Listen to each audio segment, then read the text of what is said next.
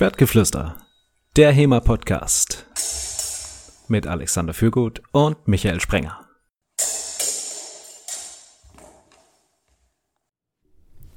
Liebe Hörer, willkommen zu einer neuen Folge Schwertgeflüster. Wir haben wieder einen Gast eingeladen und diesmal geht es um das Thema Athletiktraining. Explizit natürlich übers äh, Fechten werden wir heute reden, übers historische Fechten. Und wir haben uns heute natürlich jemand eingeladen, weil das bisher zumindest noch nicht das Fachgebiet von Michael und mir ist, und zwar den Eliseo Farina. Hallo Eliseo. Ja, grüß dich, hallo. Wer Eliseo nicht kennt, der hat einen Podcast äh, namens Athletiktraining, sehr passend für heute. Äh, Eliseo ist studierter Sportwissenschaftler, arbeitet jetzt als Personal Training, äh, Personal Trainer, hat seinen Fokus auf Einzeltraining gelegt und ist in Frankfurt ansässig. Vielleicht steigen wir doch einfach mal damit ein, dass du uns doch mal erzählst, was eigentlich ein Athletiktrainer macht. Weil ich glaube, ein paar Leute haben jetzt schon so das Bild vor Augen, ah, das ist halt irgendeiner, der in der Muckibude steht und sagt, und jetzt nochmal drei Wiederholungen. Äh, aber ich glaube, so ein bisschen mehr ist es da dann schon, ne? Ja, auf jeden Fall. Ja, erstmal vielen Dank für die Einladung und ähm, ja, was macht ein Athletiktrainer? Die meisten haben tatsächlich das Bild von einem Krafttraining im Kopf. Ist ja auch in den meisten Sportarten nicht verkehrt, Krafttraining zu machen, denn Krafttraining beeinflusst so ziemlich alle anderen Einflussfaktoren, ja, die konditionellen Einflussfaktoren, also Kraft, Beweglichkeit, Schnelligkeit, Ausdauer, außer Koordination ist Kraft quasi die Basis von diesen Fähigkeiten. Also beschäftigt sich auch ein Athletiktrainer damit. Für mein Dafürhalten ist es die Aufgabe aber eines Athletiktrainers, dem Athleten den Reiz zu geben, den er über seine Sportart, also seine Zielsportart nicht äh, haben kann. Bei euch zum Beispiel beim Fechten wäre das zum Beispiel gut, ein Krafttraining zu machen, zusätzlich.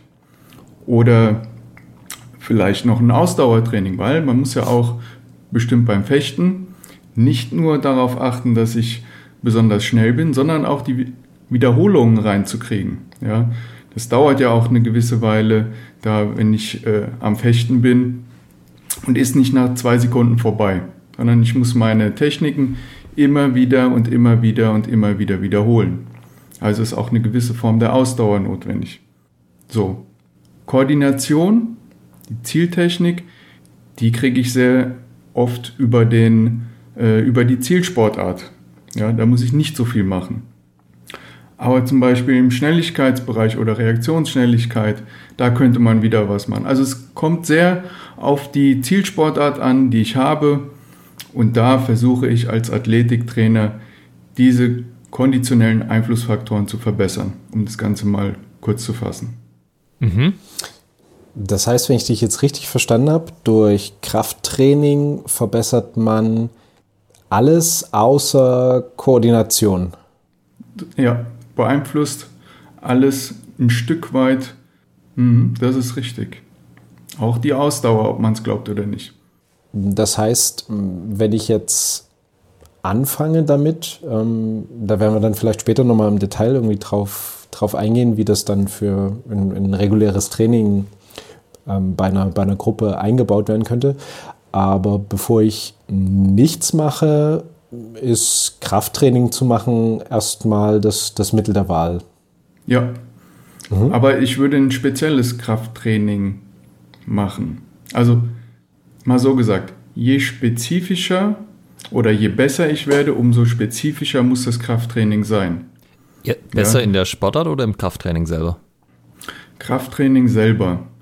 Ähm, wenn ich jetzt quasi noch nie Krafttraining betrieben habe, kann ich mit basalen Sachen beginnen. Also quasi so den ganzen Körper einmal durchkräftigen. Je stärker ich aber werde, je besser ich in den Übungen werde, umso mehr muss ich von so basalen Sachen, wie sage ich jetzt mal Bankdrücken, Kniebeugen und so weiter wegkommen und immer mehr Richtung Zielsportart meine Bewegungen machen im Krafttraining. Ja, also sagen wir jetzt mal ich habe jetzt die normalen Fechter im Kopf, die sind sehr äh, einbeinlastig, sage ich jetzt mal. Die mhm. haben das hintere Bein relativ gestreckt, das vordere, vordere gebeugt und haben oftmals ihr Gewicht auf dem vorderen Bein.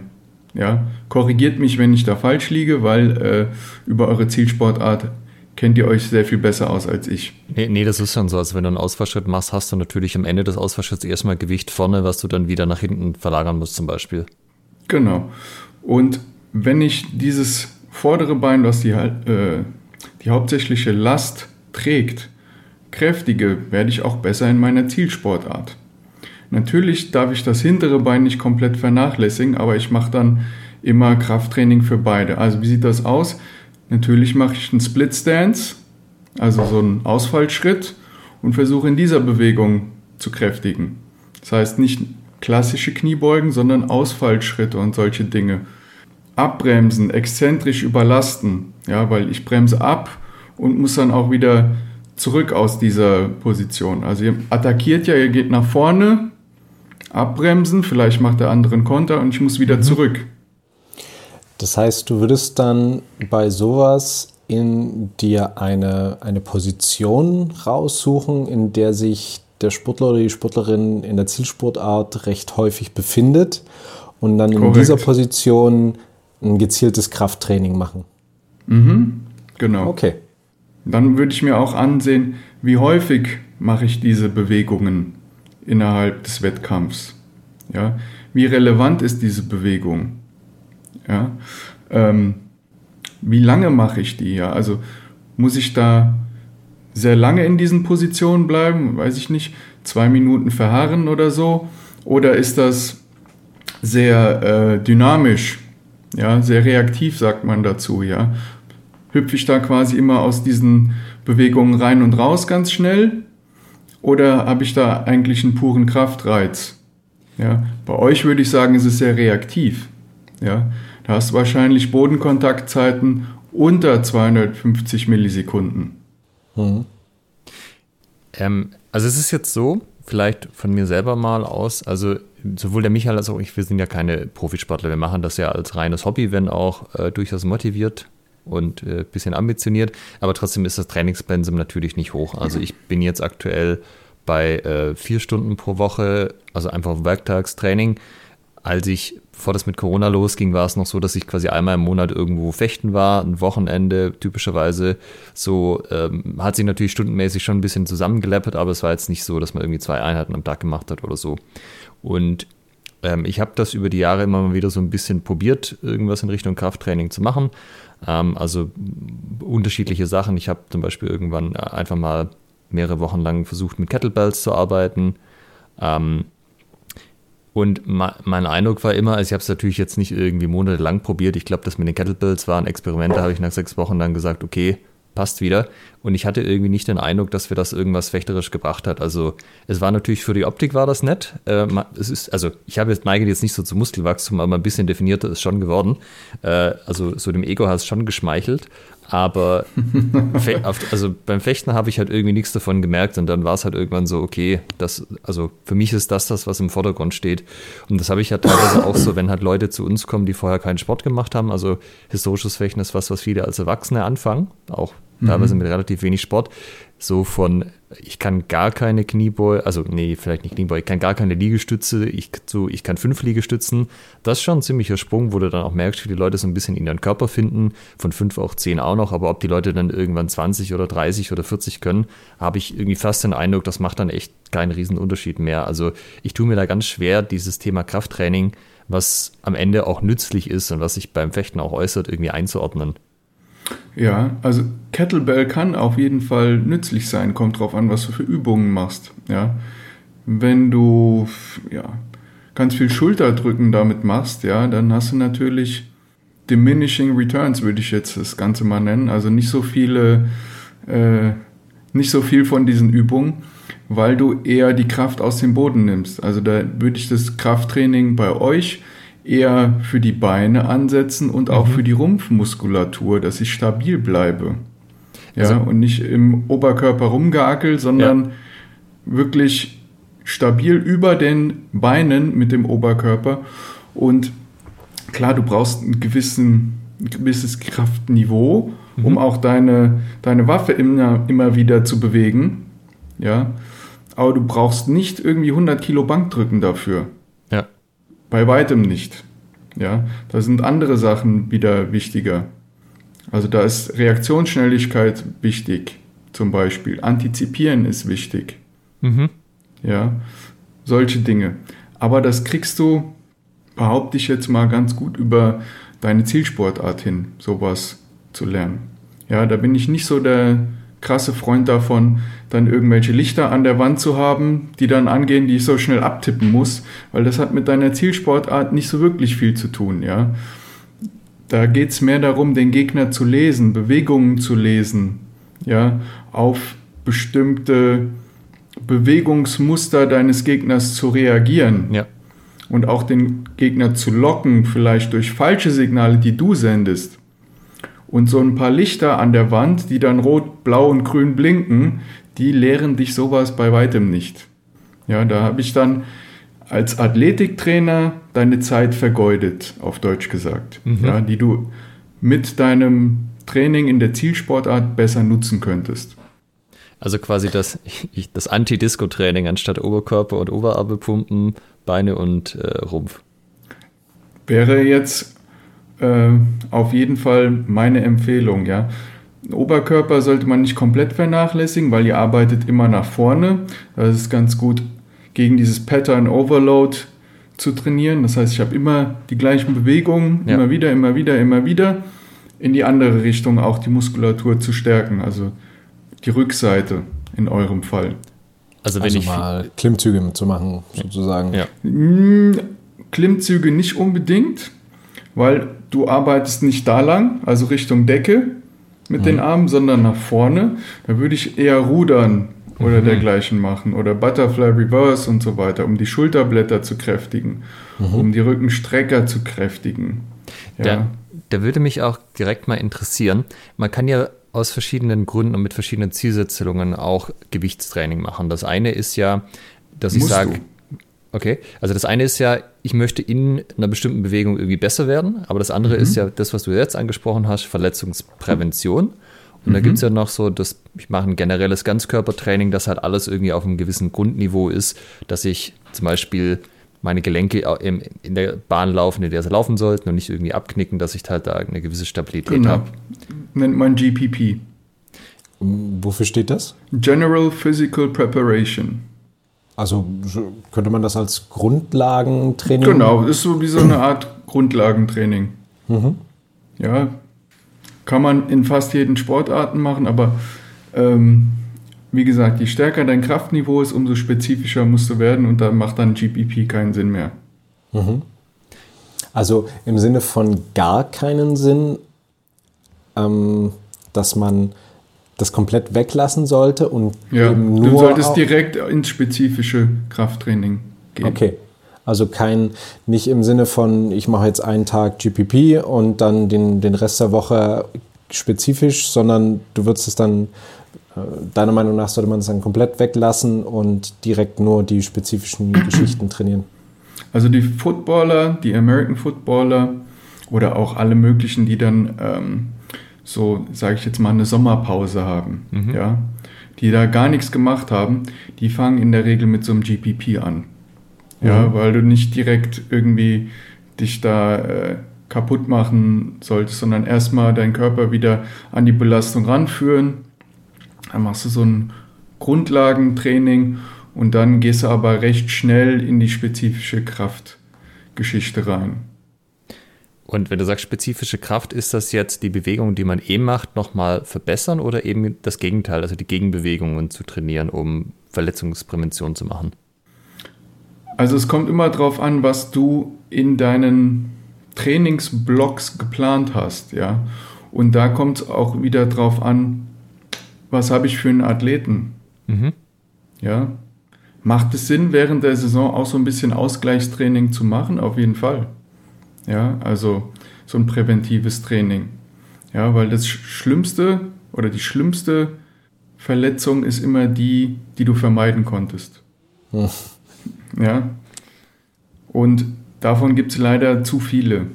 Ja, auch wenn du es im Leistungssport siehst. Also äh, da ist immer Abnutzungserscheinungen eine der Verletzungen, die sehr häufig vorkommt. Ja? Also wenn die Muskulatur schon ermüdet ist, ja, dann kommt es in der Regel zu den Verletzungen.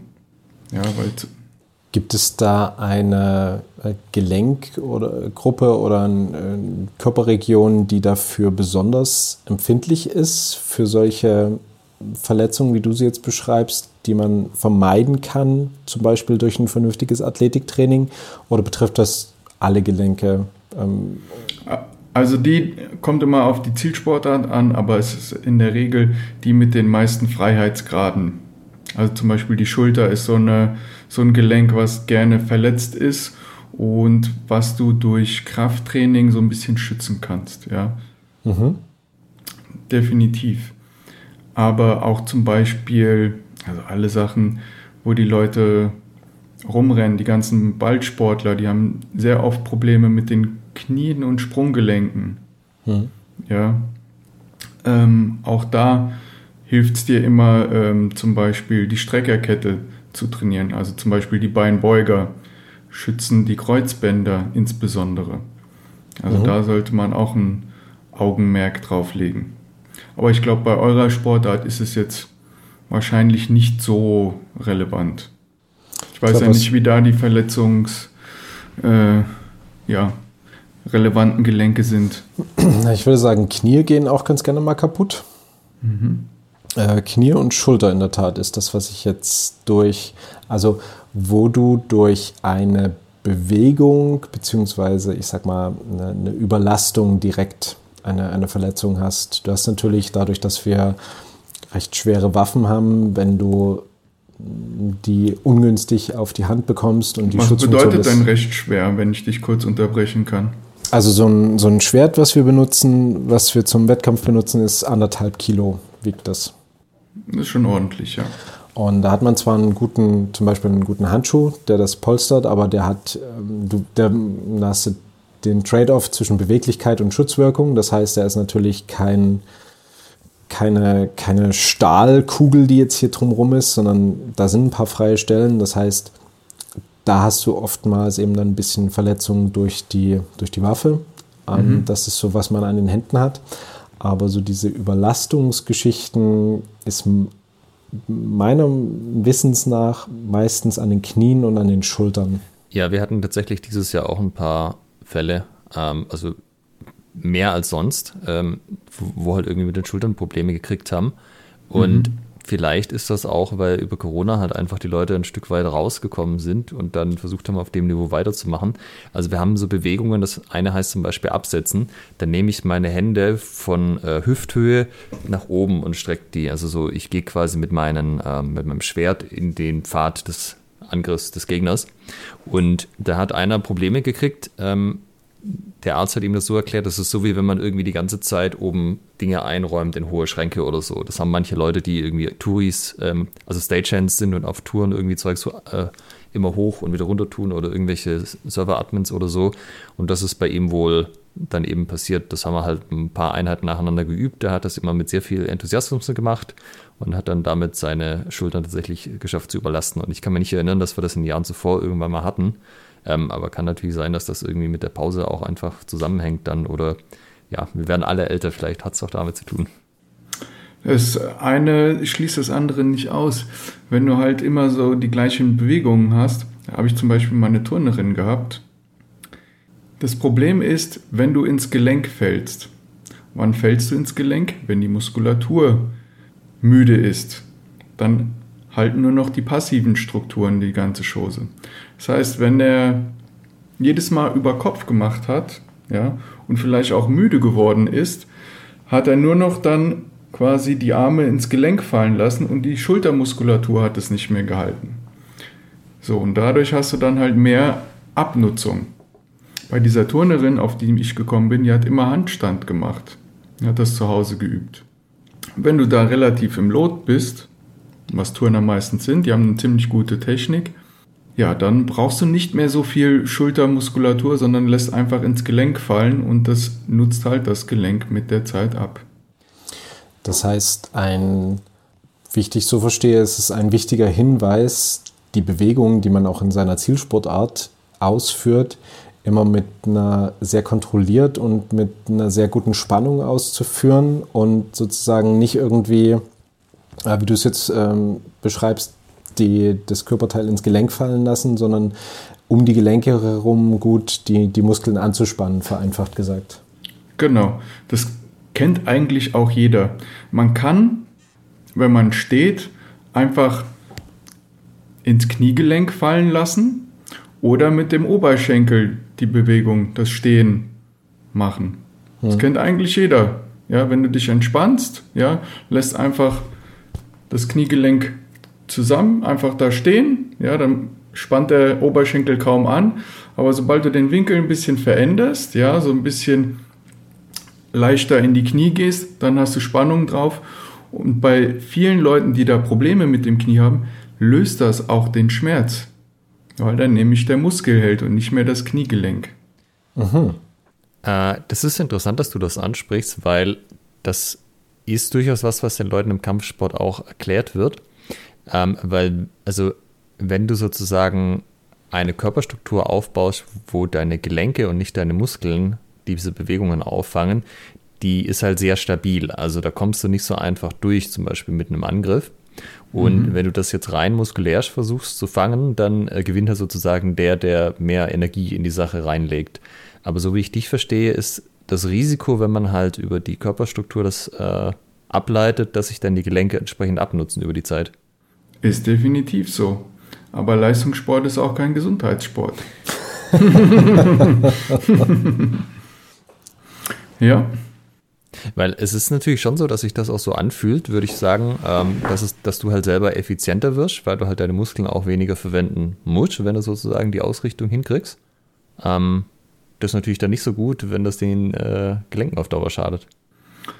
Ja, wie schon gesagt, also willst du die optimale Leistung aus deiner Bewegung rauskriegen oder geht es dir darum, Spaß zu haben und möglichst fit zu bleiben? Ja, dann mache ich natürlich die Bewegung so ökonomisch, wie es geht, ohne die Gelenke zu belasten. Ja, wenn mir es um den gesundheitlichen Aspekt geht, wenn mir das um den Leistungsaspekt geht, dann versuche ich natürlich alle Strukturen, die ich, mein Körper besitzt, das heißt nicht nur die Muskulatur, sondern auch Bänder und Knochen, mit einzusetzen und mir bei dieser Bewegung zu helfen. Wie, wie ist das? Man, man hört ja auch oft, dass also ein, ein Krafttraining natürlich Prophylaxe ist, weil es auch die passiven Strukturen stärkt. Mitkräftigt. Mhm. Mitkräftigt. Ähm, ja. Ist das richtig erstmal? Ja. Mhm.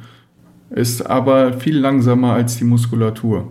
Also die Muskulatur wächst mit einer viel höheren Ratio, als die passive Struktur hinterherkommt.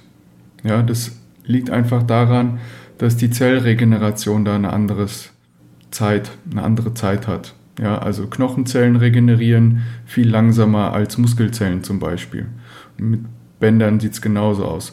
Und was noch dazu kommt, ist, dass auch ähm, das Ganze weniger durchblutet ist ja, mhm. als die Muskulatur. Das heißt, ich habe viel weniger Austausch von Nährstoffen. Aber das heißt, die passiven Strukturen reagieren genauso, also nicht in, demselben, nicht in derselben Geschwindigkeit, aber vom Prinzip her genauso auf den Trainingsreiz und verstärken sich. Was jetzt für mich eine, wo jetzt für mich die Konsequenz wäre, dass ich ja immer versuche, so lange wie möglich ein Krafttraining zu machen, ohne mich zu verletzen, sozusagen, um die um denen sozusagen die, die, die Möglichkeit geben, sich zu, sich zu stärken. Also ich meine, es ist generell ja immer eine, eine gute Idee, sich nicht zu verletzen, aber dass ich explizit dann darauf schön, achte, ja. ähm, es nicht zu übertreiben. Ja, ich weiß jetzt nicht genau, was die Frage jetzt war. Mm, die Frage ist im Prinzip, ist es, ähm, versuche ich so lange wie möglich, also versuche ich, ist es sinnvoll, ne? eine gute Frage formulieren, ja. Soll ich kurz fragen, du blickst so lange oder geht das? Ist es, ist es sinnvoll, den im Leistungssport die meine Leistung, die ich bringen möchte, mhm. im Zweifelsfall ein bisschen zurückzunehmen, um eine Verletzung zu vermeiden? Ja, sicherlich. Also gerade im Training schaust du auch immer, ähm, wie geht es dem Athleten momentan, wie ist die Ermüdung, wie ist die zentrale Ermüdung, wie ist die lokale Ermüdung, wie habe ich geschlafen, wie habe ich gegessen, wie ist die Regeneration und so weiter. Und dann schauen wir im Training, äh, wie viel kann ich dem Athleten überhaupt zumuten. Also man geht da nicht jedes Mal volle Möhre, bei weitem nicht, sondern äh, in den submaximalen Bereich. Ja? Oder vielleicht sogar noch ein bisschen darunter. Ja, mhm. also man macht sich nicht kaputt. Klar, du versuchst, wenn es jetzt um Krafttraining geht, äh, Muskelzellen schon kaputt zu machen, also diese Mikrotraumata, davon redet man dabei, zu erzeugen, damit da ein Muskelwachstumsreiz ist. Aber dieses Go hard or go home, äh, das kannst du schon mal gleich vergessen, weil wenn du das jedes Mal machen würdest, dann wärst du nach zwei, drei Monaten durch und dann äh, kannst du Karriereende beantragen. Mhm. Also ich habe mal auch von ähm, Trainern aus dem professionellen Kampfsport, da gibt es auch unterschiedliche Ansichten und eine Ansicht ist eben zu sagen, ich trainiere nur so weit, dass ich am nächsten Tag wieder auf der Matte stehen kann. Wenn ich am nächsten Tag irgendwie Leistungseinbußen habe, ist ein guter Ansatzpunkt, ja. Ja, kann man so machen.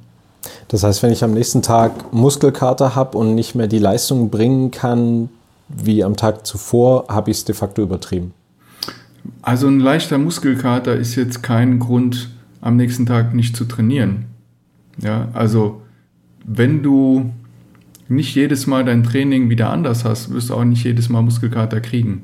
Mhm. Muskelkater ist ja eigentlich ein Indiz dafür, dass du einen nicht gewohnten exzentrischen Reiz hattest. Also dass die Muskulatur sehr in die Dehnung gegangen ist, ja, unter hohen Lasten. Mhm. Ähm, wenn du immer wieder mal das Gleiche machst, dann kannst du es auch in dem Sinne übertreiben und kriegst keinen Muskelkater mehr. Das werdet ihr merken, wenn ihr zum Beispiel zwei, drei, vier Wochen nicht im Training wart und dann geht ihr wieder ins Training und macht das gleiche Pensum wie vorher oder kommt auf einmal wieder Muskelkater. Ja, ja, Bin ich aber äh, dauernd im Training, ja, da kann ich auch mal mehr Volumen wegstecken, ohne Muskelkater zu kriegen. Ja, also nochmal, weil ich Lust habe, mache ich bei der nächsten Trainingsgruppe nochmal mit. Ja, also quasi eine Stunde länger, wie ich sonst gewohnt bin, kommt auch kein Muskelkater. Mhm. Ja, also es sind ungewohnte Reize, wo der Körper dann reagiert und mit Muskelkater. Jetzt stellt sich mir so ein bisschen die Frage, Alex hat es ja vorhin schon thematisiert, es ist ja alles Hobbybereich, beziehungsweise sagen wir mal ambitionierter Hobbybereich. Also mhm. sagen wir mal schon Leistungssport bei vielen, weil sie eben auf Wettkämpfe hintrainieren. Aber es ist jetzt nicht so, dass es da irgendeine Kaderstruktur gibt, ähm, wo man sagt, das ist jetzt richtig Hochleistungssport, ähm, für den man sich kaputt machen sollte. Und im Allgemeinen trainieren die Leute, sagen wir mal, ein, zwei, drei, vielleicht viermal pro Woche in einer Gruppe, in einer Halle haben da eine definierte Hallenzeit und haben auch nur die Sachen, die es dort im Geräteraum gibt, zur Verfügung. Eben Matten, Medizinbälle, mm, so, so eine Geschichten. Haben ein paar mhm. Bänke, vielleicht eine Klimmzugstange. Dieses, unter, unter diesen Rahmenbedingungen, würdest du sagen, dass es überhaupt sinnvoll ist, da ein Athletiktraining einzubauen in eine im Rahmen einer normalen Trainingseinheit zum Beispiel? Oder sollte das immer separat sein? Wie, wie würdest du für, für diese Rahmenbedingungen, für diese Gegebenheiten das Athletik, Athletiktraining konzeptionieren? Oder was wären deine Empfehlungen dafür? Also ein richtiges, in dem Sinne Krafttraining wird natürlich schwierig werden, ja, weil du nicht so wirklich ähm, kontrolliert Spannung auf die Faser geben kannst. Oder sagen wir es mal anders ähm, dass du sie wie in dem klassischen Kniebeugen-Schema irgendwie überlasten kannst. Also da musst du schon ein bisschen kreativer werden. Ja. Äh, Bänke hast du gesagt, habt ihr da, ne? Mhm. Da kannst du quasi einen Goblet Squat machen mit einer Bank. Also ihr habt ja eine Sprossenwand dort, habt ihr, glaube ich, gesagt. Mhm. Ne? Ja, da kannst du die Bank da, da reinklemmen auf, weiß ich nicht, so Schulterniveau Dann nimmst du die andere Seite von dieser Bank, hältst die vor dem Schlüsselbein und dann gehst du in die Kniebeugen. Mhm. Ja, ist auch anstrengend, ist auch gut für den äh, Rückenstrecker und du hast auch gleich die Schultern mit trainiert. Mhm. Ja, du könntest äh, zum Beispiel sogar in äh, so eine Push-Situation gehen mit dem Ganzen. Also da kannst du schon kreativ werden, ja. Also wenn du aus dieser Kniebeuge rauskommst, dass du dann ähm, die explosiv dann auch noch wegdrückst, die Bank. Mhm. Ja, also sowas könnte man zum Beispiel machen. Oder was ich gerne mache, so Medizinballstöße gegen die Wand. Mhm. Ja, kannst du seitlich machen, wo du dann schön die Rotation der Hüfte mit reinbringst, ja. Ähm, kannst aber auch nur quasi aus der Brust, aus der Schulter pushen, dass du diesen Kraftstoß mit dem Arm simulierst, ja. Du kannst auch reaktiv damit arbeiten. Ich glaube auch, dass man bei euch sehr viel mit eigenem Körpergewicht gut arbeiten kann. Hm. Ja, also gerade so um den Rumpfbereich zu stärken. Ja, ich glaube, da braucht es gar nicht mal so viel an ähm, Equipment. Wie gesagt, je besser das Kraftniveau, umso mehr muss ich dann einen höheren Reiz setzen und dann muss ich auch mit Gewichten arbeiten. Mhm. Ja. Aber so bei euch, wie ich so gehört habe, ihr macht quasi nur dieses äh, sportartspezifische Training. Ich denke, da wird es auf jeden Fall schon zu einem überschwelligen Reiz kommen und da kann man auf jeden Fall ein gutes Training machen. Was euch, glaube ich, auch gut tun würde, was ich da machen würde, wäre ein reaktives Training. Also die Reaktivkraft der unteren Extremitäten. Das heißt, was würde ich da machen? Ich würde Sprünge mit euch machen.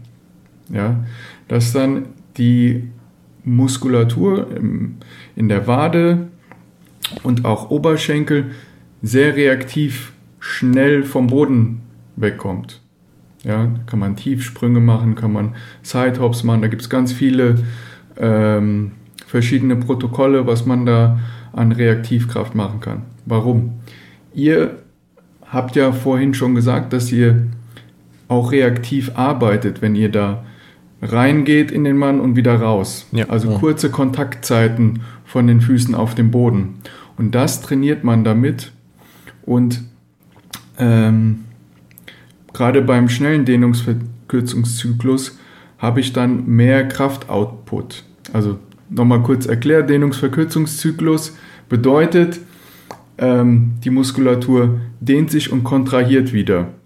Ja? Mhm. Wenn ich das in einem sehr schnellen Bodenkontakt mache, also unter 250 Millisekunden, dann passen sich die Reflexe an. Die Reflexaktivität wird höher. Was bedeutet das? Meine, nehmen wir jetzt mal die Wade, ja, wenn ich äh, die Reflexaktivität der Achillessehne nehme, da wird das Ganze quasi, die Wade denkt, also die ganzen Dehnungs-, Golgi-Apparat und so weiter, die da in der Wade drin sind, die reagieren darauf und signalisieren, oh, die Wade wird gedehnt. Das ist ein sehr hoher Kraftreiz. Ich muss jetzt dagegen arbeiten, damit die Wade nicht reißt. Mhm. So. Wenn ich das trainiere, habe ich die Möglichkeit, dass die Reflexaktivität höher wird und dieser Reflex gibt mehr Spannung. Das heißt, gibt einen höheren Kraftstoß. Wenn, das heißt, wenn, ich das, wenn ich das vorher, vor dem Training mit euch trainieren würde, würdet ihr über die Zeit bei euren Bewegungen schneller werden und schnell kräftiger werden. Wenn du jetzt ich hoffe, ich habe jetzt nicht zu viel hier sportwissenschaftlich euch um die Ohren ge geworfen. Nee, also wenn du jetzt reaktiv sagst, also mhm. es ist jetzt nicht so, dass da jemand jetzt ruft und das ist das Reaktive, sondern dass ich halt nee. äh, eben zum Beispiel auf der Stelle hüpfe oder links, rechts, aber halt immer gucke, dass ich nur kurz auf dem Boden bin. Also es geht um genau. muskuläres genau. Training, oder? Genau. Du trainierst die Reflexaktivität der Muskulatur. Mhm. Zum Beispiel, wenn du zum Arzt gehst und der misst deine Reflexe, klopft er dir doch aufs Knie. Ja. Mhm. Dann hast du so einen Ausschlag. Das ist der Muskelsehnenreflex. Und je mehr ich das trainiere, das ist trainierbar, umso mehr schlägt das aus. Mhm. Das ist der Dehnungsreiz, den er durch das Hämmerchen auslöst an deinem Knie. Mhm. Das heißt, die Sehne wird kurz, ganz schnell, der macht es ja auch nicht so, der drückt da nicht eine Minute rein, sondern er macht extra dieses Klick ja. ganz schnell unter 250 Millisekunden, kurzer Dehnungsreiz und er wird ausgelöst. Mhm. Und das kannst du auch mit der Wade zum Beispiel machen, dass dieser Reflex stärker wird und er gibt dir dadurch mehr Power. Was wären jetzt zum Beispiel Übungen dafür? Also ich stelle mir gerade sowas vor, von einer Bank zur anderen über den Boden zu gehen. Also ich springe ab, lande kurz auf dem Boden und drücke mich direkt wieder hoch. Ähm, ist das, habe ich da die richtige, richtige Vorstellung von da so einer hast die Übung? richtige Vorstellung. Also es gibt ja den klassischen Tiefsprung. Da springst du von der Kiste runter und versuchst mit angezogenen Füßen, springst du halt runter und kurz bevor du den Boden berührst, schlägst du die Fußzehen quasi in den Boden rein und versuchst maximal schnell und hoch wieder rauszufedern. Mhm. Ja. So. Das ist der klassische Tiefsprung.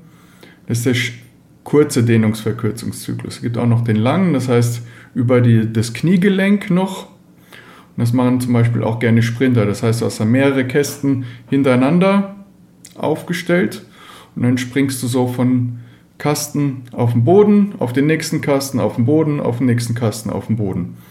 Da ist dann der Bodenkontakt aber ein bisschen länger, also nicht unter diesen 250 Millisekunden, sondern über 250 Millisekunden. Du versuchst aber trotzdem so schnell wie möglich vom Boden wieder hochzukommen. Wenn du da auf dem Boden klebst, gibt es auch kein auslösendes Reflexes. Also da ist immer heiße Herdplatte. Ja. Schnell hoch, hoch, hoch, hoch, hoch. Ah ja, sehr gut. Das, ja. das, das ist ein, ein, sehr gutes Sinnbild sozusagen. Ja, genau. Der Boden ist Lava. Finde genau, ich richtig. super spannend, weil ich habe mich schon oft gefragt, was diese Übungen eigentlich bringen sollen. Aber wenn du natürlich sagst, dass das der Reflex selber ist, der da beschleunigt wird. Ja. Und vor allen Dingen, dass du dem Muskel beibringst, wenn es zu einer Dehnung kommt, Dehnungsspannung, dass du direkt wieder rausfederst. Mhm. Ja. Machst du in ganz vielen Sportarten. Alleine Richtungswechsel ist ständig Dehnung, schnell wieder raus. Dehnung, schnell wieder raus. Das hast du ja bei allem, wo du läufst. Also egal ob Tennis, Tischtennis oder was auch immer, links, rechts, richtig, links, rechts und so. Richtig. Ja. Mhm. Und das kann ich ja dann also nicht nur für meine, für meine Waden und für die Beine machen, sondern stelle ich mir jetzt auch ganz recht ganz sinnvoll für meine Brust- bzw. Armmuskulatur, wenn ich dann eine, eine Waffe quasi vor, ja, nach vorne bewege und entsprechend wieder zurück. Ich beschleunigt das auch quasi die Geschwindigkeit, in der ich eine Bewegung ausführen kann oder hat das darauf nicht so einen großen Einfluss?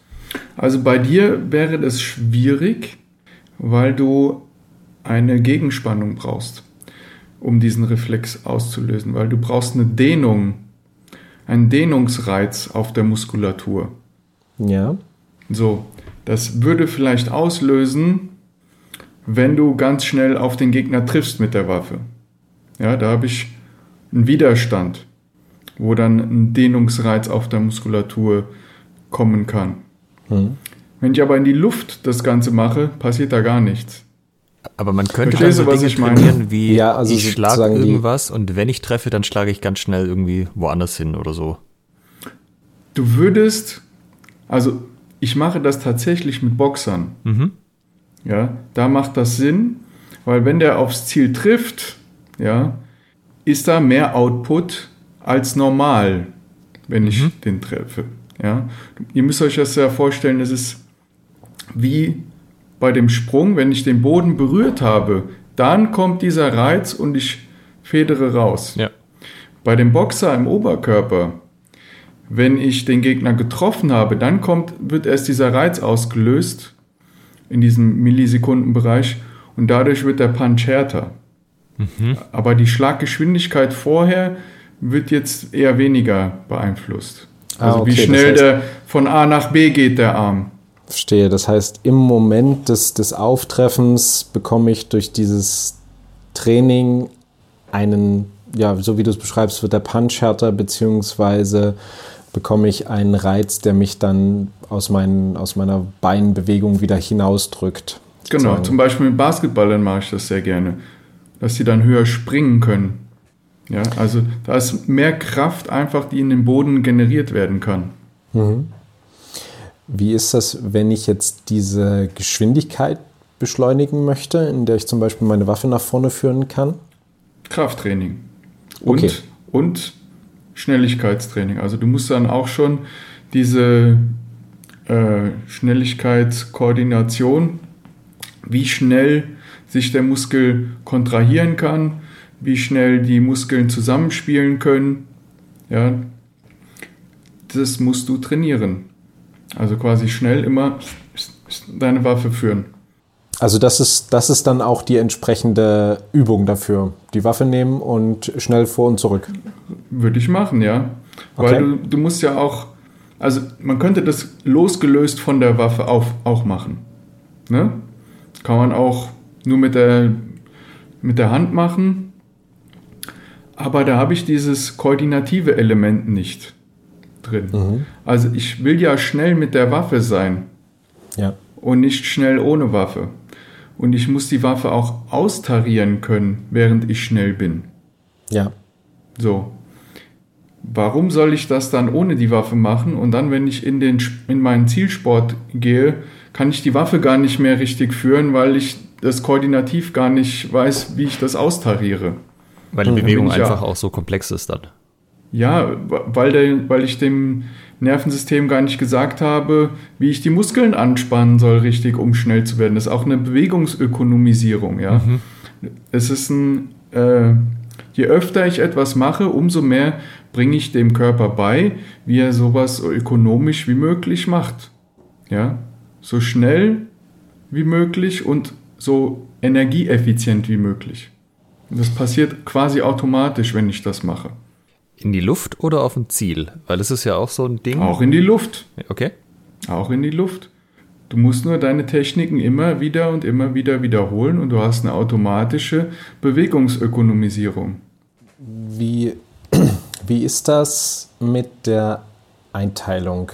Hm, gibt es Athletiktrainingsformen, die an einer bestimmten Stelle im, im regulären Training stattfinden sollten oder sollte Athletiktraining immer separat stattfinden? Ach, das hattest du vorhin schon mal gefragt.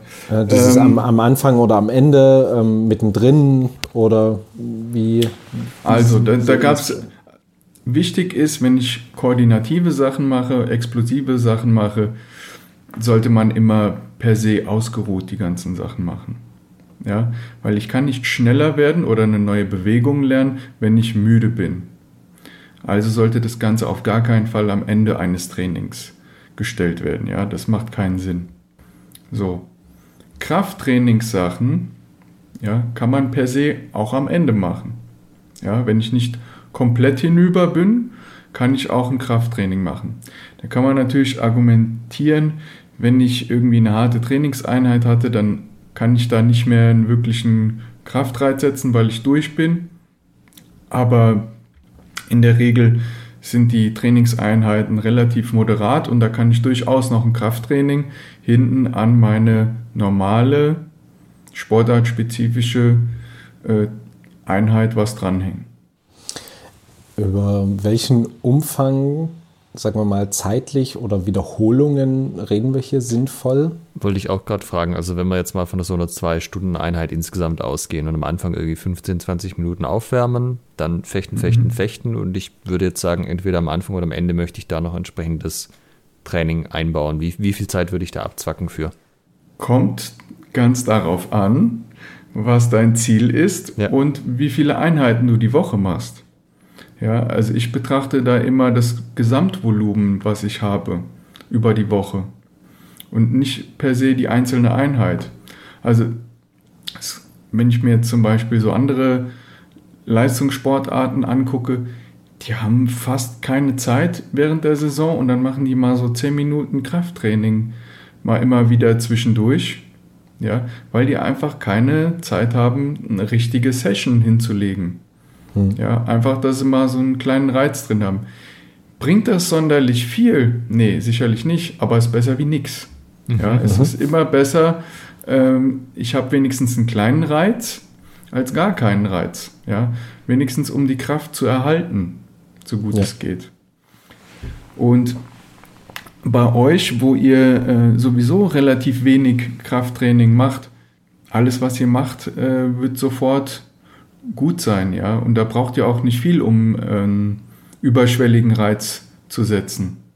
Ja, also ich würde jetzt mal sagen, wenn ich mit euch eine Viertelstunde nach euren Trainingseinheiten nochmal eine Krafttrainingseinheit mache, nur mit eigenem Körpergewicht, das schickt. Also mhm. das wird für mhm. euch wahrscheinlich reichen oder sogar ein paar von euch äh, zu Muskelkater treiben. Ja. Also, weil das ist ja sehr überschaubar. Man hat ja auch häufig das Bild von Leuten halt im Kopf, die ins Fitnessstudio gehen und dann kommen, sind die da eine Stunde oder anderthalb am Training und gehen halt wieder raus und dann denkst du dir, also in der Zeit, äh, wenn ich quasi so viel Zeit vom Training abzwacke, dann habe ich ja gar nichts äh, Sportspezifisches mehr. Mhm. Und wie viel Zeit davon haben sie mit anderen gelabert? Und äh, also wenn ich anderthalb Stunden wirklich trainiere, dann krabbel ich da raus. Ja. ja deshalb ähm, ist dann auch immer die Frage, wie intensiv betreibe ich das? Wie sind die Pausenzeiten strukturiert? Was für ein Training mache ich da? Ähm, ist es eher ein Maximalkrafttraining? Ist es ein Hypertrophietraining? Ist es ein Kraftausdauertraining etc. pp. Und ja, dann daran bemisst sich das Ganze. Jetzt müssen wir noch mal kurz die Begriffe, glaube ich, die du gerade genannt hast. Ähm, also Maximalkraft, erklären. Maximalkraft ist immer, ähm, wie viel Kraft kann ich maximal generieren mit diesem Muskel, mit diesem Zielmuskel. Das heißt, vereinfacht gesagt, wie stark ist der Muskel? Mhm, ja, also Hy Hypertrophie ist wie dick. Ja, also möchte ich dieses klassische Muskelwachstum haben. Was ja, jetzt beim Bodybuilding zum Beispiel genau. ist. Mhm. Und die haben nicht den, das Ziel, die Maximalkraft zu steigern, die ist denen ziemlich Wurst. Ja, die wollen einfach die maximale Hypertrophie, die wollen so dicke Muskeln haben, wie es nur geht.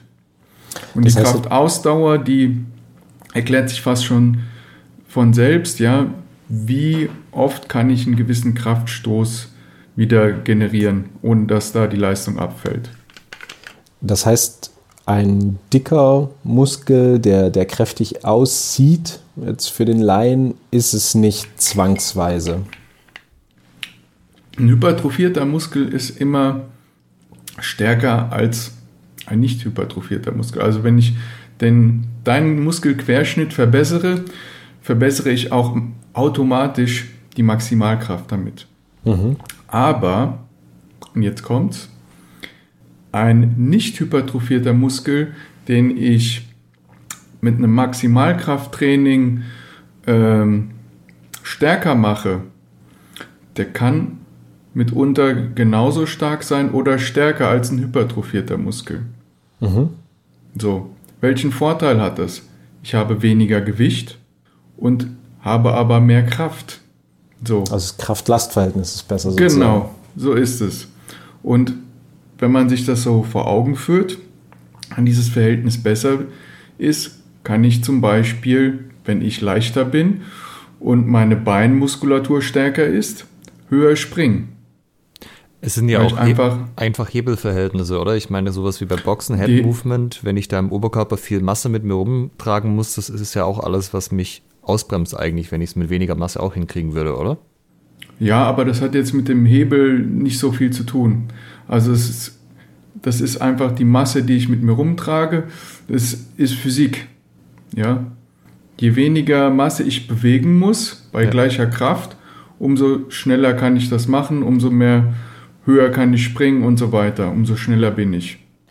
Wann ist denn, abgesehen vom Bodybuilding, eine, ein, ein dicker Muskel ähm, oder ein hoher Muskelquerschnitt sinnvoll?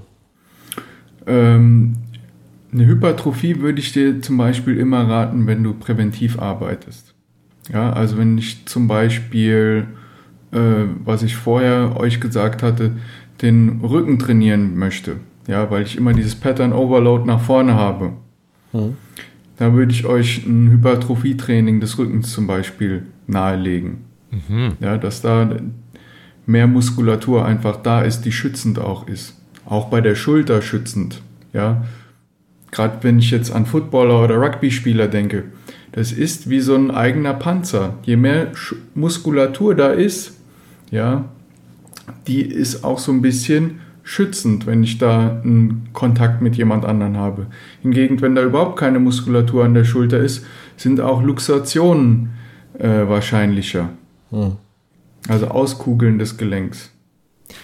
Ich bin da auch die ganze Zeit jetzt am Überlegen, es ist ja so bei uns, ähm, also du hast natürlich das Fechten an der Waffe, aber du darfst auch äh, ringen an der Waffe. Also wenn der andere zum Beispiel zu nah rangeht, dass er seine Waffe nicht mehr sinnvoll einsetzen kann, dann kann er auch deine Waffe greifen. Du kannst dem anderen die Waffe wegnehmen, du darfst ihn werfen, solche Dinge. Nicht Und, schlecht. Ja, nicht schlecht, genau. Äh, Im modernen olympischen Fechten alles hochgradig verboten. Ja. Und äh, das kommt auch ein Stück weit aus dem Historischen, weil halt zu der Zeit, als die Fechtbücher entstanden sind, da war Ringen halt noch viel mehr im Mode als heute. Natürlich kannst du das jetzt vom Niveau her nicht mit Leuten vergleichen, die Ringen als eigenen Sport betreiben. Aber das, also beim Ringen ist es halt so, äh, du ziehst halt häufig zu dir. Ja, also du greifst den Kopf, ziehst zu dir, du ziehst den Arm, ziehst zu dir. Also diese Bewegungen zu mir her und die Schwertbewegungen sind von mir weg. Ist das, ähm, ist das vielleicht so ein bisschen, dass das eine das andere ausgleicht. Ja, das eine schiebe ich immer von mir weg, beim anderen ziehe ich immer von mir her, dass ich da auch ein bisschen vielleicht einen präventiven Vorteil davon habe, dass ich nicht nur Schwert mache und Ringe noch ein bisschen mittrainiere. Ja, würde ich, könnte ich mir vorstellen, ja, je nachdem, wie viel Spannung und wie viel Time under Tension nennt man das, also wie viel Zeit unter Spannung deine Muskulatur da kriegt, um einen Muskelreiz zu kriegen, kann das schon funktionieren, ja. Was ist denn, du hast vorhin angesprochen, du würdest jetzt sozusagen uns für den Rücken dann eher so ein, so ein Hypertrophie-Training empfehlen, zum Beispiel eben als Ausgleichs- und Präventionsmaß, Präventionsmaßnahme. Wie unterscheidet sich denn ein Maximalkrafttraining prinzipiell von einem Hypertrophie-Training? Also was muss ich machen, um kräftiger zu werden und was muss ich machen, um meinen Muskelquerschnitt zu erhöhen? Also ein äh, Hypertrophie-Training ist meistens so ähm, im Bereich von 60, 70 Prozent des einer Wiederholungsmaximum, sagt man so laut Literatur. Das heißt ein submaximales Training. Was bedeutet das jetzt? Einer Wiederholungsmaximum ist quasi das, was ich bei einer Wiederholung maximal bewegen kann. Mhm. So. Und da arbeite ich dann mit Gewichten, von 60 bis 70 Prozent davon. Wenn man es leicht sich ähm, ausrechnen möchte, wenn ich 100 Kilo bewegen kann, arbeite ich mit 60, 70 Kilo ungefähr. Mhm. So. Wenn ich Maximalkraft trainieren möchte, dann muss ich wenig Wiederholungen ansetzen. Das machen ja auch die ganzen äh, Dreikämpfer, ja. Also die ganzen äh, Leute, die zum Beispiel Bankdrücken, Kniebeugen und was war das dritte? Kreuzheben machen. Ja, die arbeiten in kleinem Wiederholungsbereich. Das heißt, die arbeiten mit hoher Last, hohen Gewichten und bewegen die so im Rahmen ein bis drei, vier Wiederholungen. Mhm. Und versuchen so über diesen Reiz ihre Maximalkraft zu steigern. Hingegen Hypertrophie, da sind wir so im Bereich 8 bis 15 Wiederholungen. Und schließt sich dann quasi die Kraftausdauer da an, dass ich noch ein bisschen mit der Last runtergehe und mit den Wiederholungen nach oben? Ganz genau so ist es, ja. Okay. Jetzt kann ich mich an, an eine Podcast-Episode von dir erinnern, wo du auch dieses Thema so ein bisschen besprichst und da so die, die gängige Lehrmeinung so ein bisschen reflektierst was eben jetzt zu Kraft führt und nicht. Und da hast du das Beispiel gebracht von zum Beispiel ähm, Handwerkern, die ja jetzt nicht unbedingt darauf aus sind, übelst krass muskelbepackt zu sein, weil die dann einfach nur noch mehr Masse die Treppe hoch und runter ähm, tragen müssten. Ähm, aber so ein Handwerker-Händedruck ist ja äh, durchaus ein besonderes Erlebnis. Ne? Also die, ja. die sind ja, die haben ja Kraft, Mm, aber bei denen ist es ja so, dass sie jetzt nicht in den allermeisten Fällen ein explizites Athletiktraining machen. Oder Krafttraining, ja. Krafttraining und dass sie auch erst recht kein Maximalkrafttraining während der Arbeit machen, also dass sie quasi das, was sie tun, nur drei, vier Mal machen können, sondern die machen das ja den ganzen Tag und werden dadurch trotzdem kräftiger. Ist das wieder dieser Punkt, jedes Krafttraining ist besser als kein Krafttraining und alles ähm, wirkt so ein bisschen auf alles ein. Also wenn ich, selbst wenn ich viele Wiederholungen mache, werde ich kräftiger und äh, trotzdem steigt auch bei einem Kraftausdauertraining mein, mein Muskelquerschnitt. Wie, wie ist da, wie kann man das so ein bisschen ins Verhältnis setzen? Also, da muss man das Ganze sehr differenziert betrachten, ja, weil ähm, da hast du jetzt einige Sachen ineinander vermischen lassen. Auch durch ein Ausdauertraining, also selbst wenn ich jetzt zum Beispiel Marathonläufer bin, habe ich eine gewisse Hypotrophie der Beine am Ende. Ja, die fällt aber nicht im geringsten so stark aus, wie wenn ich ein äh, Hypertrophietraining an Geräten mache. Mhm. Ja, da habe ich einen viel größeren Hypertrophie-Reiz für die Muskulatur. Ich habe da mit dem Chrono, also der jetzt ist ein Bekannter von mir, der jetzt die A-Nationalmannschaft im Athletiktraining vom Fußball betreut, habe ich mit dem ein bisschen geredet. Und er ist der Meinung und auch der Überzeugung, dass es eigentlich auch im Profibereich für Fußballer nicht wirklich Krafttraining bedarf. Ja, wohingegen die allgemeine Meinung von Athletiktrainern genau in die andere Richtung geht. Die sagen, das bedarf es unbedingt. Und er sagt halt, dass du genug Reiz für die Muskulatur hast über deine Zielsportart.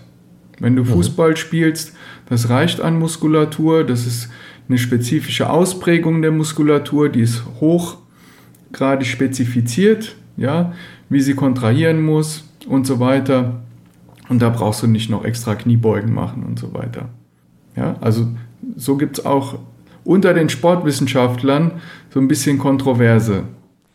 Das ist natürlich eine, eine krasse Ansage, ne? dass ja. Äh, man sagt, Fußball braucht kein separates Athletiktraining, sondern da hat man genug dabei. Genau. Aber ist es Eigentlich ja schon ist, ist fast schon die Meinung gewesen, dass er so ein bisschen hinterfragt hat, ob es überhaupt den Athletiktrainer noch braucht. Weil man alles quasi über die Zielsportart realisieren könnte? Im Prinzip schon. Ja, natürlich guckt er auch als Athletiktrainer darauf, wie die Bewegungsausführungen sind. Ja, also der guckt da auf die ähm, koordinativen Aspekte des Fußballs. Ja, wie stehen die Leute zum Ball, wie reagieren die. Aber sowas kann auch ein ganz normaler äh, Fußballtrainer machen. Mhm.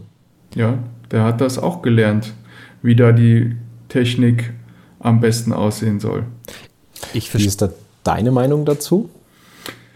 Also ich hatte es ja bei meiner Folge, die du gehört hast, was mich sehr freut, dass du da reingehört hast, ähm, da hatte ich das schon kundgetan. Also es gibt ähm, wie drücke ich das am besten aus?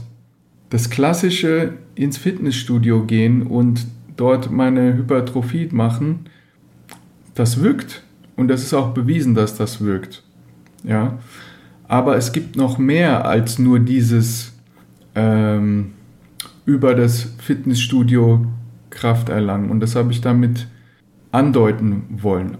Über die Handwerker, über die äh, Leute, die im Gefängnis sind und da ein paar Liegestützen machen und so, also auch über das eigene Körpergewicht ähm, wirklich beeindruckende Körper zum Teil entwickeln, über das Volumen.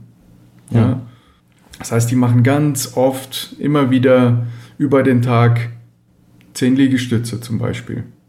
Ja, wenn sie mal Zeit haben, haben sie immer Bock, zehn Liegestütze machen. Oder wenn denen langweilig ist, machen sie auch mal 100 ja, da gibt es so Protokolle, äh, 10 Liegestützen, 10 Kniebeugen, 10 Liegestützen, 10 Kniebeugen, um auch das kardiovaskuläre System auch nochmal zu reizen. Ja, und dann haben die da ihre 100 Liegestützen abgerissen, 100 Kniebeugen, Dann gehen sie essen, machen das vielleicht am Abend nochmal oder machen es noch ein drittes Mal, wenn sie lustig sind. Und das ist nicht so, so ein Bankdrückenreiz, wo ich dreimal drei Sätze mache, ja, und dann fertig für den Tag. Was wir immer in Studien haben, sind so Trainingsinterventionen, die acht Wochen gehen. Und da wird dann geguckt, ah, ich habe hier zweimal die Woche Training XY gemacht. Das hatte einen Effekt auf meine Probanden und nach acht Wochen waren die um so und so viel Prozent in diesen Bewegungen besser. Ja, das ist ja sehr schön, aber das ist ähm, vom Alltag sehr losgelöst, wenn du verstehst, was ich meine. Diese Trainingsinterventionen, die wir da machen, ja, die sind vom Alltag losgelöst. Es ist das Normale, wie jemand Kraft aufbaut. Bevor wir Trainingsinterventionen hatten, war über den Tag. Wenn du dir Bauern zum Beispiel anguckst noch, ja, die haben auch so ein Kreuz. Die haben keine einzige Liegestüt äh, Klimmzug in ihrem Leben gemacht.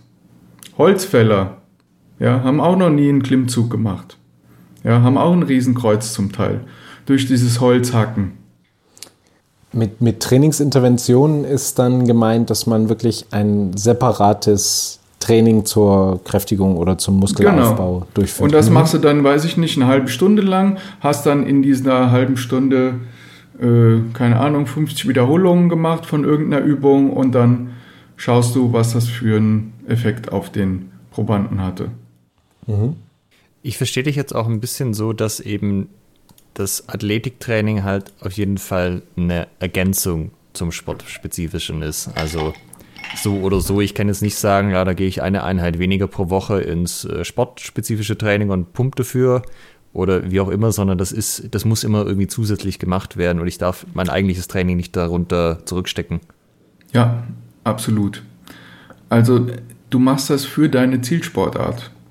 Du machst das nicht um, weil du Athletiktraining so geil findest, sondern um in deiner Zielsportart besser zu werden. Ja, also es sollte immer zusätzlich gemacht werden. Was auch viele Trainer sagen, wenn die mit dem Athletiktrainer reden, wie viel Zeit brauchst du? Mhm. Ja, wie viel muss ich von meiner Zielsportart wegnehmen? Ja. Die haben immer Angst, dass sie quasi dann weniger Training mit ihren Leuten machen können, weil du denen was wegnimmst. Ich finde, das ist der falsche Ansatz.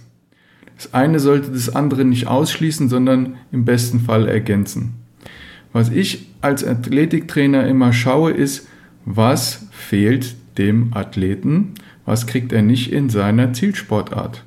Mhm. Ja, und dann gucke ich immer nach den äh, konditionellen Einflussfaktoren. Braucht er noch eine lokale Ausdauer? Bei euch zum Beispiel, wo du mir jetzt gesagt hast, mit dem Schwert anderthalb Kilo wiegt es. Ja, da kann ich mir gut vorstellen, ich weiß nicht, wie lange da ein Kampf geht, dass zum Ende des Kampfes der Arm schwer wird. Das kommt vor, auf jeden Fall, weil du dann so. dazu natürlich noch die Schutzausrüstung hast, die dir dann vielleicht den, den Arm auch noch in der Bewegung behindert. Das heißt, genau. allein ohne Schwert das, eine Armbewegung auszuführen, ist schon. Da würde ich schon an der Kraftausdauer arbeiten, dass auch bis zum Ende das Ganze noch dir halbwegs leicht fällt. Mhm. Weil wenn da die Kraftausdauer besser ist, das beeinflusst auch natürlich die Schnelligkeit deines Armes bis zum Ende, weil wenn da nur noch Pudding ist, dann wird die Bewegung auch nicht mehr schnell nee. sein. So. Und da würde ich dran ansetzen. Ich würde mir wirklich anschauen, wie die Kämpfe sind, was ihr benötigt und dann der einzelne Athlet vor allen Dingen auch benötigt. Das ja. heißt umgekehrt ja aber auch, ich messe meinen Erfolg darin, dass es in meiner Zielsportart dann halt auch besser läuft. Also so. Hundertprozentig. Okay. Ja. Es ist jetzt zwar schön, dass man jetzt irgendwie doppelt so viele Kniebeugen schafft wie die Woche vorher oder so, aber wenn mir das nichts bringt auf dem Feld oder auf der Matte, dann war es nicht sinnvoll. Ganz genau. Okay. Das heißt, sinnvoll für uns oder für Gruppen, die das jetzt noch nicht so integriert haben, ist auf jeden Fall, also Athletiktraining zu machen, ja, aber zu versuchen, das in ihr reguläres Training ihrer Zielsportart einzubinden, dass du quasi Sachen verknüpfen kannst, technisch technische Ausführung jetzt von einem, von einem Schritt und einem Ausfall und dort den, den Fokus drauf legen, zum Beispiel da mal sehr viele Wiederholungen zu machen. Könnte man so machen, wenn du jetzt bei der Kraftausdauer oder Schnelligkeitsausdauer bist von, deinem, von deinen Bewegungen, ja, könnte man so machen. Mhm. Ich finde das, ich das auf der einen Seite super, dass du die ganze Zeit sagst, es kommt halt sehr drauf an, was man wirklich in dem Moment braucht, ähm, weil das ist halt, häufig findet man ja irgendwelche Programme, ja, ja, mach das und das hilft jedem, das ist für jede Sportart gut und so. Äh, ja. ja. Auf der anderen Seite ist es natürlich äh, dann halt auch schwer, äh, das verstehe ich natürlich auch, zu sagen, ja, macht irgendwie das und dann wird das schon. Ähm, ich, ich würde vielleicht. Ja, das habe ich, ja. hab ich im Vorgespräch ja auch genannt. Es ist ein Grund, warum ich keine Mannschaften betreue. Weil ich über diese Schrotschuss, nenne ich es immer, Schrotschusstraining, wo ich mit einem Trainingsprogramm versuche, so möglichst viele Athleten mit zu erreichen, was ich eigentlich gar nicht kann. Ja. Durch die Interindividualität der Athleten und den Trainingsstand und die Gegebenheiten anthropometrisch oder wie auch immer, ähm, die gar nicht alle mit einbinden kann. Also klassisches Beispiel, ich mache ein Training X mit denen, mhm. da hast du dann, ich schieße jetzt einfach mal Zahlen in den Raum, 50 Prozent, die du genau triffst, 25 Prozent sind unterfordert, 25 Prozent sind überfordert ja, von deinem super Training. Typisch. So, was habe ich damit gewonnen? 50% finden super, aber die anderen 50% haben Käse gemacht. Ja? Die, ja. Denen habe ich überhaupt nicht geholfen. So, und deshalb betreue ich immer nur Athleten einzeln, weil ich da wirklich auf den einzelnen Athleten eingehen kann und dem geben kann, was er benötigt. Und nur so machst du die optimalen Fortschritte. Ja, es bringt überhaupt nichts, irgendwas zu machen, was für jemand anders super ist, aber für mich nicht. Gehen wir nochmal zum Bodybuilding. Da gibt es im Internet so viele Trainingspläne, da kannst du einen mit totschießen. ja. Ja. Ähm, auch von Berühmtheiten, Profiathleten, ja, die IFBB-Profis sind. Wenn du den Plan von dem IFBB-Profi machst, bist du in zwei Wochen durch. Ja, weil du bist kein IFBB-Profi und du hast nicht äh, die, sag ich jetzt mal, Supplement-Unterstützung wie dieser Athlet. Ja, kannst du schon mal vergessen. Du musst ein Training machen, was für dich den adäquaten Reiz setzt. Und auch nicht zu viel und nicht zu wenig. Das kann ja, Punkt kann ja auch total davon abhängen, wie du selber in dem Sport agierst. Also ich meine, natürlich gibt es in Ballsportarten oder so unterschiedliche Positionen, die wahrscheinlich anders sind, aber auch beim Fechten kannst du ja ganz andere Strategie fahren. Es gibt Leute, die gehen explosiv krass nach vorne und andere Leute warten halt ab und kontern dann oder so. Das braucht ja sicherlich auch unterschiedliche Ansätze. Ja, wobei beide Strategien gut wären zu beherrschen, oder? Also sicherlich ja. Ja, genau. Und warum soll ich dann nicht im Training beides mit einbinden? Warum soll ich dem Athleten nicht die Wahl geben, quasi zu switchen innerhalb eines Kampfes? Weil ich beides quasi in meinem Repertoire habe. Mhm. Ja, wahrscheinlich so nur wegen Priorisierung, oder? Dass ich halt sage, das eine ist irgendwie, das mache ich mir, dann trainiere ich das mehr? Ähm, also je schlechter du ausrechenbar bist, umso besser bist du eigentlich in deiner Sportart. Oder sehe ich das falsch? Nee, das würde ich so unterschreiben. So, und wenn du im Training dich so weit fit machst, dass du beides ausführen kannst, wenn du möchtest, ja, also wirklich, mhm. wenn du möchtest, ja, dann bist du doch schlechter ausrechenbar. Also es gibt natürlich Leute, deren Taktik ist, ich überrumpel den jetzt, ja. Ich bin, ich arbeite mit meiner Schnelligkeit und überrumpel den. Mhm. Wenn diese Taktik nicht mehr funktioniert und er das ausgemacht hat, was mache ich denn dann? Wenn ich nicht in der Lage bin, auch eine andere Taktik dann zu fahren, um quasi ein, ein, ja, einfach eine andere Taktik zu fahren. Dann habe ich den Kampf ja schon fast verloren, wenn der mich da äh, ausgerechnet hat. Oder nicht? Ja, also es ist halt so, ich kenne Leute, die haben mit weiß ich nicht, sechs oder sieben irgendwie Sportfechten angefangen, sind dann später zum HEMA gewechselt und ich habe halt mit Mitte 20 mit Sport überhaupt angefangen. Und wenn ich versuchen würde, mich so zu bewegen, wie die sich bewegen, äh, zumal die teilweise halt auch einen anderen Körperbau dann haben, ähm, da würde ich kein Land sehen. Also ich weiß nicht, ob ich mir das antrainieren könnte in der Form äh, mit, dem, mit den Voraussetzungen, aber das ist halt irgendwie so ein Ding, wo ich sage, für mich, nee, also wenn ich, wenn ich das so machen müsste, da würde ich keine Erfolge sehen. Ich habe halt eine Formel für mich gefunden, die, äh, die funktioniert, die jetzt nicht davon so sehr abhängig ist. Mhm. Ja, aber also dein Ansatz ist Stärken, Stärken. Mein Ansatz ist auch die Schwächen zu stärken. Also dass du quasi in diesen, wo du kein, in diesen Bewegungen, wo du kein Land siehst, diese Lücke zu schließen, dass sie nicht so stark dich übermannen. Mhm. Verstehst du, was ich meine? Ja. So, die würde ich auch schließen. Da musst du natürlich nicht den super Fokus drauflegen. Mhm. Ja, aber ich würde es trotzdem nicht komplett einfach unter den Teppich kehren. Ja, komplett, komplett unter den Teppich kehren ist generell ja ist schlecht. Also ja. seine Schwächen komplett ignorieren ist, äh, also da kommst du nicht auf ein gutes Niveau insgesamt. Genau. Also, ja. ja. Ich tue mich gerade noch ein bisschen schwer damit, dass für äh, für unsere Zielgruppe sozusagen, die unseren Podcast hören, so ein bisschen umzusetzen. Denn da ist ja das, das Problem, dass du nicht auf bei einer Gruppe, sagen wir mal, von 20 Leuten auf jeden dann individuell eingehen kannst und schon gar nicht als jemand, der jetzt kein ausgebildeter Athletiktrainer ist, da jetzt wirklich die, die Feinheiten herauszufiltern, was, was hilft dem. Das heißt, ich brauche ja ein Stück weit diese, diese Schrotflinte, um dort halt möglichst viel zu treffen und würde dann eben eher so rangehen, dass ich versuche, möglichst wenig Schaden anzurichten. Gibt's naja, Schaden, Schaden wirst du hoffentlich keinen anrichten. Genau, ja. dass, ich, dass ich eben nicht, nicht jemanden überfordere in dem Sinne, dass ja. er dann irgendwie eine Übung macht, die er nicht kann, die falsch ausführt und dann eben ein, ja, sich sein Gelenk beschädigt zum Beispiel. Aber in der Regel im Breitensport habe ich jetzt nicht so den Eindruck, dass die Leute da sich überlasten. Die sagen dann schon recht schnell, ah, nee, hm, habe ich jetzt keine Lust mehr. Nee, das wird okay. mir gerade zu viel. Okay. Also da, da Unterfordern schon eher bei den Ambitionierten.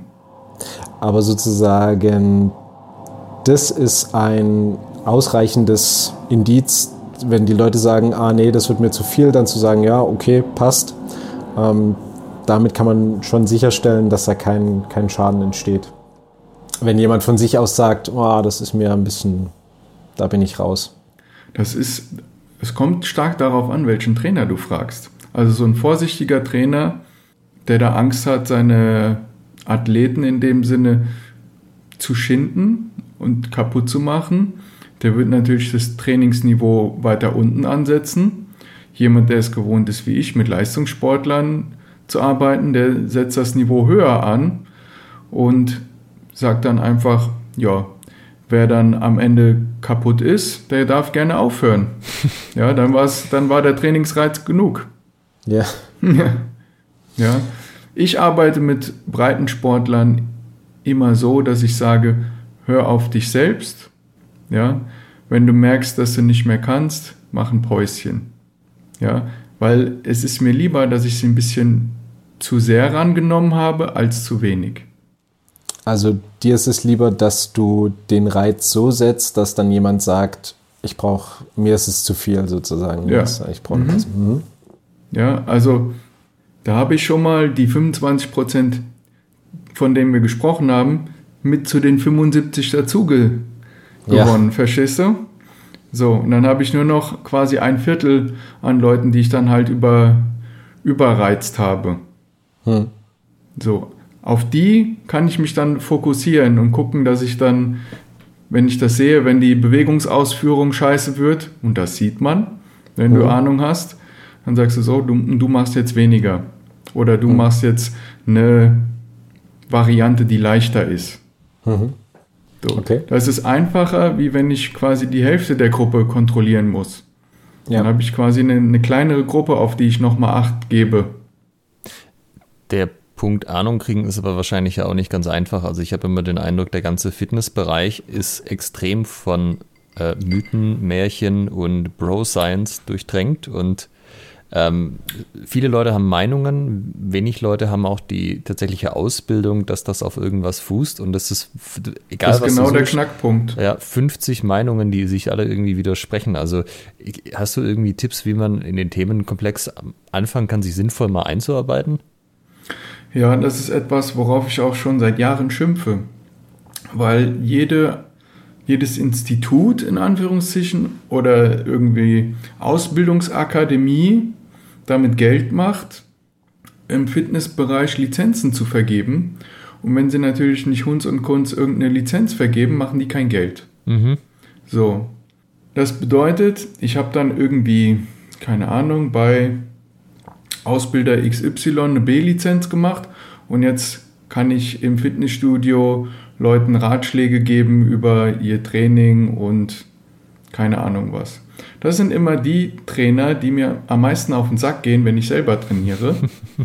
weil sie dann meinen, die Weisheit mit Löffeln gefressen zu haben und mich dann in meinem Training schön und sagen, du darfst das aber so nicht ausführen, das ist nicht richtig.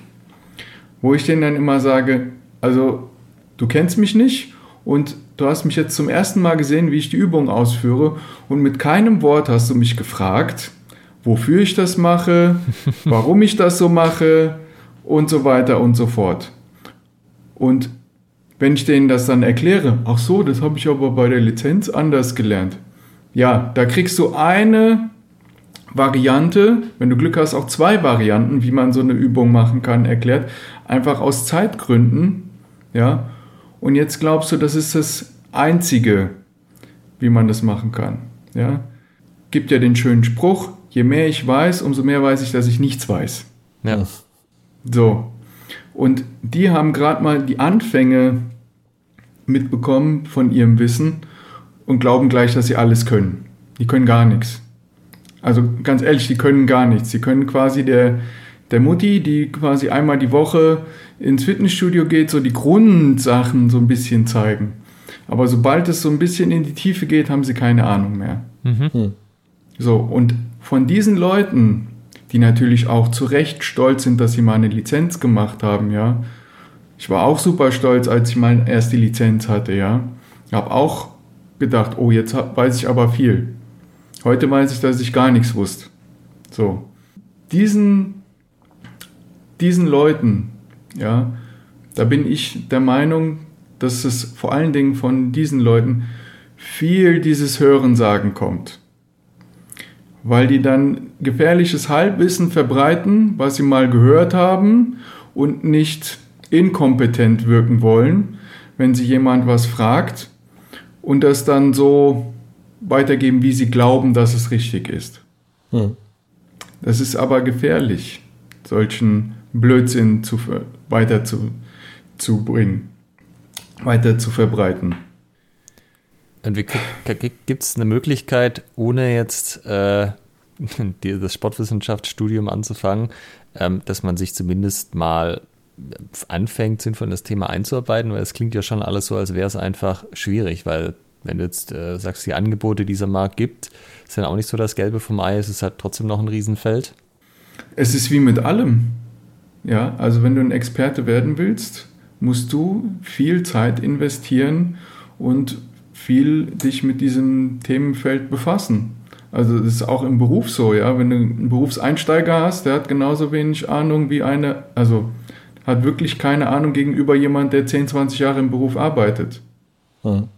So, der hat einfach viel mehr gesehen, der hat viel mehr gelesen zu dem Thema, der hat viel mehr in dem Bereich gearbeitet. Wie kann das jemand, der quasi neu ist in dem Bereich, überhaupt differenzieren? Wer hat Ahnung, wer hat keine? Kann er nicht. Kann er nicht. Wie soll mehr. er das können? Ja, dann das ist genauso, soll er im Internet irgendwie sich belesen? Ja, dann kommt es wieder, was ist eine, eine gesicherte Quelle im Internet?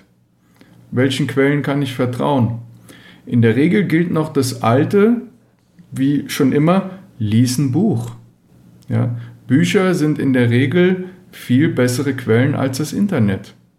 Ja. Hast du da eine Literaturempfehlung für jemanden, der jetzt sagt, okay, ich möchte Athletiktraining in mein ähm, Sportart, also ne, in mein Zielsportarttraining reinbringen und ähm, möchte es irgendwie unter diesen jenen Aspekten gestalten, dass man sich da so ein bisschen einlesen kann? Gibt es da ein, Standardwerk, wo man sagt, okay, lies das, dann weißt du zumindest also ich erstmal ein bisschen was. Also ich meine, Experten werden wir da ja keine. Es geht aber halt, glaube ich, um ja, Grundlagenwissen in gewissen Bereichen, wenn ich dich richtig verstehe, oder? Also Sportwissenschaftler, das Standardwerk ist immer der Weineck. Jürgen Weineck ist ein Professor.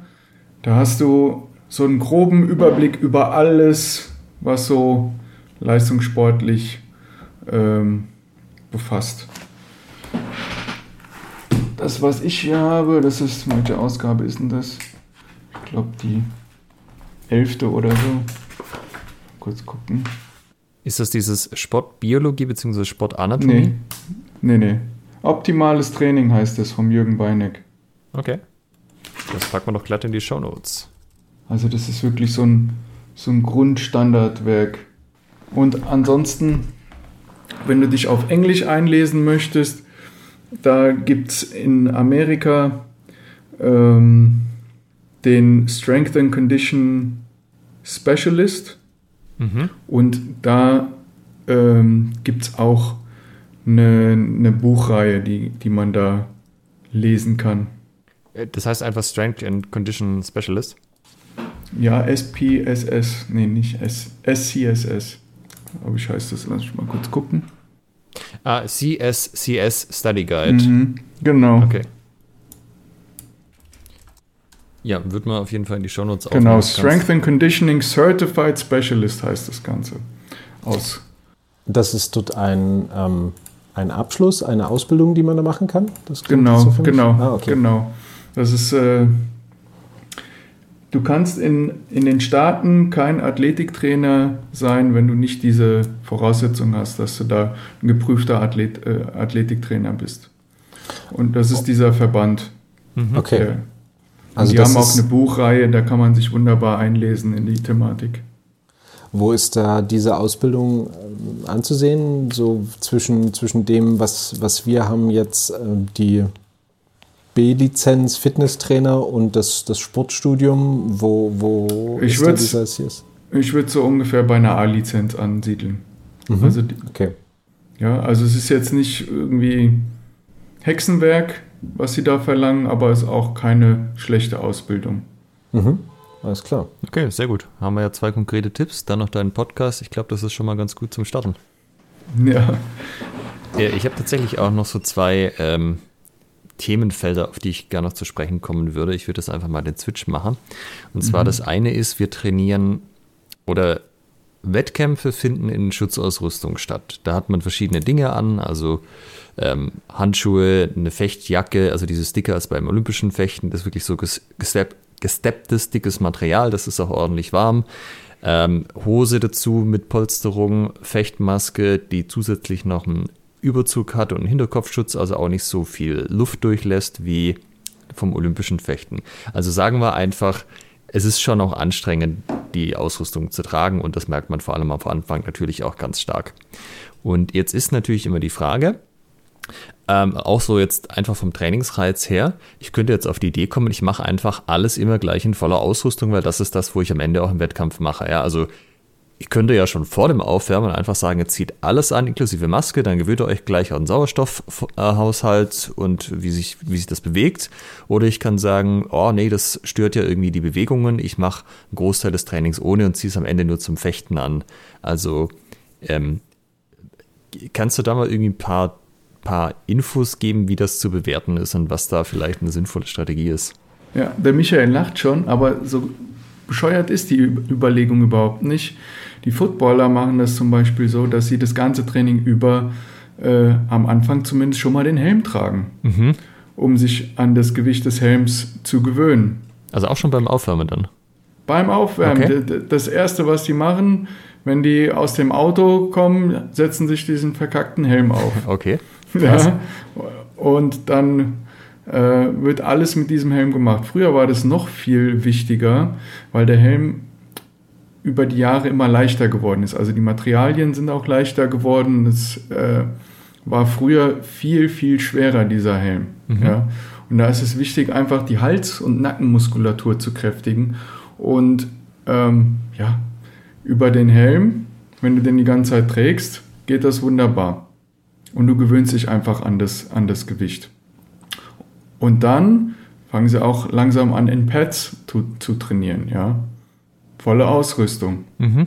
Ja, also es wird immer wieder gesteigert, mehr Ausrüstung, mehr Ausrüstung, mehr Ausrüstung, bis du irgendwann im Training komplett in deiner Montur da bist und das komplette Training in der Montur machst. Diese Steigerung war jetzt nicht innerhalb von einem Training, sondern quasi nee, über nee. mehrere Wochen und mehrere, irgendwann ist genau, es dann immer genau. alles. Mhm. Mhm.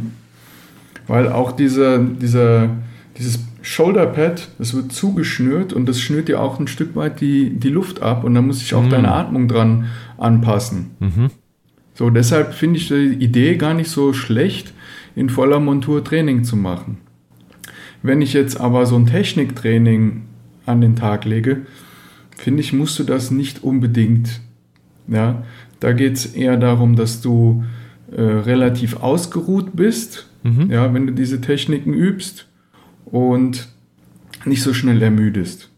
Wenn du jetzt super Leistungssportler bist und äh, das total gewöhnt bist, am besten den ganzen Tag in dieser Montur rumlaufen kannst, dann kannst du auch deine Techniken bitte in dieser Montur machen. Mhm.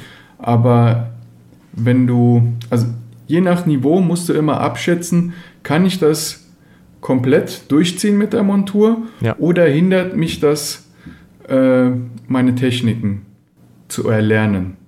Mhm. Also, dass ich den, also den, die Lernbereitschaft auch körperlicherseits in den Vordergrund stelle und sage, lieber mit weniger Ausrüstung, weil dann Konzentration, körperliche Erschöpftheit ist alles besser. Richtig. Und mhm. wenn ich vielleicht eine sehr fortgeschrittene Gruppe habe, sage ich, nee, wir machen das gleich mit voller Montur, weil könnte, das ist ja eh das, was ihr am Ende auch nutzt den ganzen Tag. Genau. Habe ich jetzt jemanden da, der schon im Schlaf die Techniken kann und eigentlich das nur noch einschleifen will oder nochmal wiederholen, den lasse ich sofort alles anziehen. Ah, das ist ja, Der muss das nicht mehr erlernen, der, der muss direkt das Ganze auch in, ihr, in der Montur abrufen können. Das ist bei, uns, bei uns kommt ja noch dazu, dass die Montur die Bewegung einschränkt. Das heißt, ich kann eine Technik, die ich jetzt ohne Ausrüstung erlerne, also ist ein typisches Beispiel, ne? die, du hast so einen, so einen, Grundlagenkurs und bringst ihnen was bei. Alles klar, passt soweit und dann ziehen die das erste Mal Ausrüstung an und das sieht aus wie beim ersten Menschen, weil sie eben mit dieser Ausrüstung noch nicht zurechtkommen. Das heißt, dort ist es auch wichtig, da sobald die, oder kann man sagen, sobald die Technik passt, sobald man sagen kann, ja, sieht gut aus, passt, ähm, dann möglichst den Schritt gleich zu gehen, diese externe Begrenzung dann auch mit reinzunehmen, dass sie sich daran gewöhnen. Genau. Mhm. Ja, weil am Ende des Tages irgendwann wirst du in dieser Montur auch die Techniken abrufen müssen. Und dann musst du dich daran gewöhnen, das auch mit dieser Montur zu können. Ja, absolut.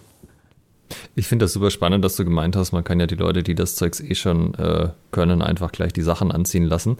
Das passiert manchmal so oder so, weil die halt das dann vielleicht auch in einer höheren Intensität miteinander trainieren. Aber mhm. unter diesem Aspekt, dass das ja auch einen aktiven Trainingseffekt hat, habe ich das äh, noch nie betrachtet bisher. Aber das ist natürlich völlig logisch, wenn du das jetzt so sagst. Ja, absolut. Du musst immer das so sehen, wie sind die Gegebenheiten im Wettkampf? Ja. Und daran muss ich mich anpassen. Ja, wenn ich es nicht übe, passe ich mich nicht an. Ja, da, da, es gibt diesen Begriff des Trainingsweltmeisters. Ja. ja? ja. Im, Im Training sind alle Sachen schön und gut. Ich muss es dann in den Wettkampf bringen. Und je näher ich am Wettkampf trainiere, umso besser bin ich dann in der Regel auch am, im, am Wettkampftag. Wäre das dann eine gute Idee, wenn Leute zum Beispiel laufen gehen, zwecks äh, Cardio, dass sie dann in ihrer Ausrüstung laufen gehen oder zumindest die Maske aufsetzen wegen Sauerstoffregulierung? Ähm, oder ist das dann eher hinderlich? Da stellt sich mir die Frage, warum gehst du überhaupt laufen? Musst du um deinen Gegner herumlaufen, wenn du da das machst? Also joggst du um den herum? Wahrscheinlich nicht, oder? Also ich persönlich gehe nicht laufen, aber ich weiß, dass das durchaus viele Leute machen und auch den Ja, Eindruck haben, dass es ihnen äh, hilft, ausdauermäßig. Genau. Die, die Luft in der Lunge, wenn sie, wenn sie mehr haben, ja, also es trainiert ja das kardiovaskuläre System. Ja. Aber das ist ja was ganz anderes, wenn ich joggen gehe oder wenn ich äh, fechte. Komplett anders. Das ist ein ganz anderer Bewegungsablauf. Äh. Ja. ich würde in der Montur fechten. Lange fechten. Vielleicht auch intensiver fechten. Ja, dass ich mir äh, Intervalle setze zum Beispiel. Ich weiß nicht, wie lang so ein, so ein Fechten bei euch geht. Ja, ich weiß nicht, gibt es da rundenbasiertes Fechten oder wie sieht das aus? Ja, also so im Schnitt kannst du sagen, im Wettkampf so über den Daumen sind so drei Minuten, So, da dann könntest du zum Beispiel dich auf fünf Minuten trainieren, ja, also länger als du eigentlich benötigst und machst dann, keine Ahnung, 30 Sekunden Sprints quasi, wo du sehr intensiv fechtest, du versuchst so schnell wie möglich zu sein, machst dann Pausen dazwischen, die können 15, 20, 30 Sekunden sein, musst du immer sehen und dann machst du das wiederholt, bis du dann fünf Minuten voll hast. Also jetzt auch so als so. Das wäre ein spezifisches Ausdauertraining Okay. für deine Sportart. Also jetzt auch so als Solo-Training, dass ich zum Beispiel dann so wie Schattenboxen halt Schattenfechten mache, um. Du kannst das gerne mit einem Partner machen, wo ihr dann beide äh, die, die Pausen so gestaltet. Also ich frage nur deshalb, weil halt das Laufen viele dann natürlich außerhalb vom Training machen und es nicht so einfach ist, nochmal mehr Training extra zu Ach organisieren. so. Ja, Also ist das, ist das Voraussetzung, dass man dann auch tatsächlich einen Partner hat oder ist das nur hilfreich und man könnte es auch solo machen? du könntest es theoretisch auch Schattenboxenmäßig machen, ja. Mhm. Ich finde es ganz interessant, dass du es Gegen so, eine Puppe oder weiß ich nicht. Ja. Ja. Gibt ja, gibt ja auch immer so Dummies. Ja, ja, auf jeden Fall, genau.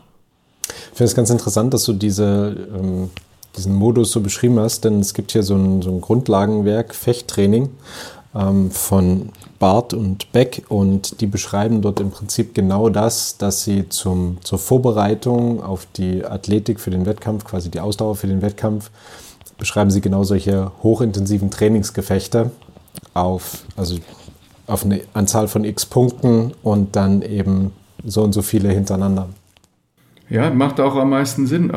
Joggen, das ist so von der Sportart losgelöst. In dem wenig, auch im Fußball, weißt du, wie viele Runden die Fußballer früher gejoggt sind im Training? Wirklich Runden um den Platz im Dauerlauf. Keine Zehn Ahnung. Runden, zwölf Runden, wie viele Kilometer sie da abgerissen haben. Ja, das sind rund drei Kilometer. Für was? Wann laufe ich beim Fußball im Dauerlauf drei Kilometer am Stück? Das ist Abbremsen, das sind Sprints, das sind äh, Phasen, wo ich gehe, Phasen, wo ich jogge, Phasen, wo ich äh, unter hoher Geschwindigkeit laufe. Und bei euch ist es nochmal kompletter Schwachsinn zu joggen. Ja, weil ihr rennt nicht um den Gegner herum in eurer Montur im Dauerlauf, ja, kilometerweit und haut den quasi mit einem Arm immer so im, im Durchlaufen, während ihr Kreise um den herum macht. Ihr seid doch, es geht nach vorne, zurück. Ja, das, da, da macht ihr vielleicht wahrscheinlich im ganzen Wettkampf keinen Kilometer. Hm. Ja, ich bezweifle sogar, dass ein halber Kilometer dabei zurückgelegt wird. Es ist eine ganz andere Belastung auf die Beine. Und wir wollen spezifische Ausdauerbelastungen haben, die euch bei der Sportart was helfen. Du willst kein Marathonläufer werden, du willst besser werden bei diesem Fechten. Ich finde das mega interessant, weil, also auch wieder jetzt einfach meine Erfahrung, ich gehe nicht äh, laufen, habe ich auch nie. Ich finde, das ist nervig und macht mir einfach keinen Spaß. Und so eine Stunde am Stück fechten kann ich, also in gemütlichem Tempo, jetzt nicht Wettkampfniveau, ne, aber halt in einem okayen Tempo, kein Problem. Irgendwie eine halbe Stunde laufen gehen, echts, echts, äh, komme ich irgendwie nicht hinterher. Und es gibt aber halt Leute bei uns, die, die gehen mit großer Freude laufen und meinen, das würde ihnen was bringen. Und war, war jetzt immer schwer dann halt zu sagen, naja, okay, äh, ist das jetzt sinnvoll oder ist das nicht sinnvoll? Aber es ist spannend, dass du das jetzt so sagst. Ja, das ist deren subjektives Empfinden. Die werden auch mehr Luft haben. Ja. Ja, das will ich denen auch gar nicht absprechen. Aber die Zeit, die sie darauf verwenden, könnten sie besser nutzen. Wenn die gerne laufen gehen, um mein Gott, ja, das ist gut fürs Herz-Kreislauf-System, Ja. Ist gut für ihre Gesundheit, macht es sie zum besseren Fechter, so mal dahingestellt. Das heißt, sinnvoll wäre jetzt, anstatt eine halbe Stunde laufen zu gehen, eine halbe Stunde, sagen wir mal, Schattenboxen zu machen oder eben halt hochintensive ähm, Intervalltrainings dann zu, durchzuziehen. Definitiv, ja. Definitiv. Es hat viel mehr mit der Zielsportart zu tun und da die Ausdauer sich zu erarbeiten, macht viel mehr Sinn. Ähm, es gibt manche Sportarten, auch Kampfsportarten, die schwören total aufs Laufen. Ähm, Muay Thai würde mir da viele. einfallen. Ja, in Thailand wird das super viel gemacht. Und das eine ist Ausdauer, was immer das Argument ist. Da hatten wir jetzt ja schon drüber geredet. Das andere ist, die kicken ja sehr, also wenn sie kicken, kicken sie ja sehr viel mit dem Schienenbein. Das heißt, ja, das würde ja die Schienenbeine auch stärken, weil man halt immer eine auftreten und so. Stimmt das? Dass die Schienbeine gestärkt werden durchs Kicken, Ähm, Durchs nicht durchs Kicken, Laufen. durchs Laufen. Also, dass die, ach, durchs Laufen. ja. Also ich laufe auch viel, behaupte ich mal, und meine Schienbeine würden keinen ein, nicht mal einen Kick aushalten, ohne dass ich Aua schreie. Ja. ja also es, dieses Abhärten der Schienbeine ähm, geht einher mit Mikrotraumata äh, an, den, an der Knochenhaut. Mhm. Die Knochenhaut ist sehr, sehr empfindlich. Das heißt, wenn du einen offenen Bruch hast zum Beispiel und da kommt ein Windhauch und dann schreist du gleich vor Schmerzen, wenn das die Knochenhaut berührt. Also so empfindlich ist die. Und diese Mikrotraumata machen den Knochen an dieser Stelle, wo die Traumata entstehen, dicker. Mhm. So. Und auch weniger schmerzempfindlich. Also du tötest auch so ein bisschen die Schmerzrezeptoren ab. Es wird tauber an der Stelle. Ja. So. Da hatte ich auch in einem Podcast mit dem Andi Rückner geredet, der auch Muay Thai Trainer ist. Da habe ich ihn auch gefragt, wie, wie sieht es aus mit hier? Die, die kicken ja auch so Baseballschläger, sieht man da, oder gegen irgendwelche Bäumchen und so. Ja. Da hat er sich halb scheckig gelacht, ja. ja. Dass das totaler Blödsinn ist und ähm, das reicht vollkommen, wenn du einen Sandsack kickst oder das normale Sparring machst. Davon äh, härtet das ausreichend ab. Er musste auch zugeben, dass er, der war auch in Thailand, der hat in Thailand gelebt. Ja. Die sind auch jeden Morgen laufen gegangen. Vor allem ja richtig ja. lange, teilweise ja irgendwie 10 Kilometer oder so. Ja, ja, das, vor dem Training gehen die erstmal in, eine, in gesammelt das ganze Gym zusammen laufen. Ist geil für den Zusammenhalt, ja. Und auch so eine, da ist wieder GPP, General Physical Preparation, ist okay. Aber dann müssen sie sich die Ausdauer über das äh, Training erarbeiten. Und Das machen die auch. Ja, die machen das quasi so als Aufwärmen. So ein paar Kilometer mal abreißen. Bringt jetzt für mich als Sportwissenschaftler macht es jetzt nicht so den Sinn. Ja, Ja. zumindest nicht äh, 10 Kilometer lang. So ein leichtes Aufwärmen ist okay. Aber dann über das Sparring das Ganze zu erarbeiten, das ist das, was die brauchen. Und das machen die auch, halt zusätzlich. Ja, verstehe. Sehr spannend, super. Also ist super interessant, echt, dass du das das auch so mal irgendwie einordnen kannst. Weil das sind halt, wie vorher erwähnt, das sind halt Infos, die von allen Seiten reinströmen. Es scheint was zu bewirken, aber du kannst es halt so nicht irgendwie trennen von anderen Dingen, die auch gemacht werden. Ja, für mich ist immer das Wichtigste, das muss, je besser du sein möchtest, umso näher muss es an deiner Zielsportart sein, dein Training. Ja, das heißt dein Krafttraining, dein Ausdauertraining, dein Schnelligkeitstraining und so weiter. Es geht immer vom Allgemeinen zum Spezifischen, vom Leichten zum Schwierigen, Intensiven. Ja, du fängst bei Punkt A an und am Ende muss das muss da Punkt B rauskommen, wo deine Zielsportart ist. Je höher dein Niveau ist, umso mehr geht das Richtung Zielsportart mit allem. Okay, ja, ich verstehe. Ähm, den, das zweite Thema, was ich noch ansprechen wollte, waren Reflexe. Und zwar ist, also es gibt natürlich sportspezifische Dinge, die einem irgendwann auffallen. Also ich sehe, dass dein Gegner zum Beispiel eine Bewegung vorbereitet, weil ich halt einfach die sportspezifische Erfahrung habe. Das sieht halt so aus, wenn der das macht. Ähm, aber- Antizipieren, ja. Genau. Und das ist ja auch viel von dem, wo man dann irgendwie schnell ist, weil man die Bewegung schon anfängt, wenn der andere, bevor der andere selber so richtig merkt, dass es ja angefangen hat. Ähm, aber es gibt ja auch die eigentlichen Reflexe so, also ich weiß nicht, wie man das nennt, ist das dann, also sportunspezifische Reflexe, sage ich mal. Meinst du sowas wie Augenzwinkern, wenn Nee, da ich mein, was Richtung Auge kommt? Ich meine, Reaktionsgeschwindigkeit ist, glaube ich, das bessere Wort. Also zum Beispiel, wenn du, du nimmst einen Fallstab und lässt ihn los und misst auf einer Skala, wie, wie Ja. schnell du bist, um den zu fangen. Genau, und meine Frage ist, ähm, diese Reaktionsgeschwindigkeit. Ich habe den Eindruck, die ist bei Leuten sehr unterschiedlich ausgeprägt. Und das ist auch einfach nur Beobachtung, dass das schon eine Rolle spielt, aber irgendwie, also manche Leute haben irgendwie echt sch schlechte Reaktionsgeschwindigkeit. Und ich weiß immer nicht, ob das irgendwie sowas ist. Trainierst du das einfach und passt schon? Oder ist das was, wenn du da halt nicht im richtigen Alter entsprechend die Reize hattest, dann, dann sieht es da schwierig aus? Oder bin ich da komplett auf dem Holzweg? Da spielen sehr viele Einflussfaktoren eine Rolle. Also gerade wenn wir jetzt bei diesem Blei Beispiel bleiben, du fängst quasi, du, du hältst selber einen Stift hoch und fängst ihn mit der gleichen Hand. Hand-Auge-Koordination fängt schon mal damit an. Ja. kann ich überhaupt die Entfernung richtig abpassen, wo da am Ende dieser, dieser Stift landen wird? Mhm. ja, und greife dann an die richtige Stelle hin.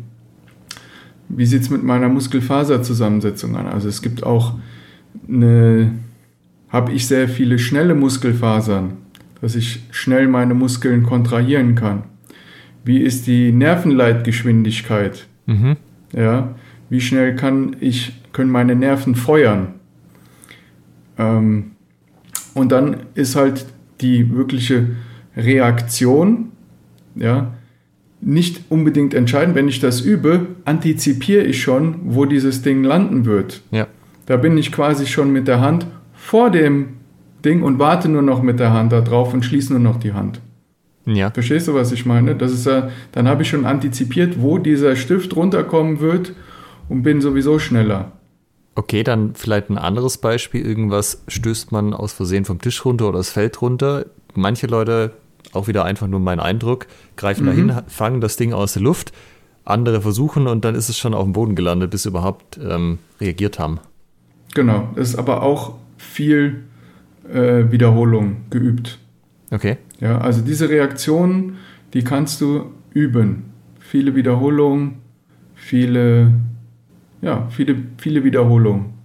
Ja, du wirst aber trotzdem noch interindividuell Unterschiede feststellen. Ja.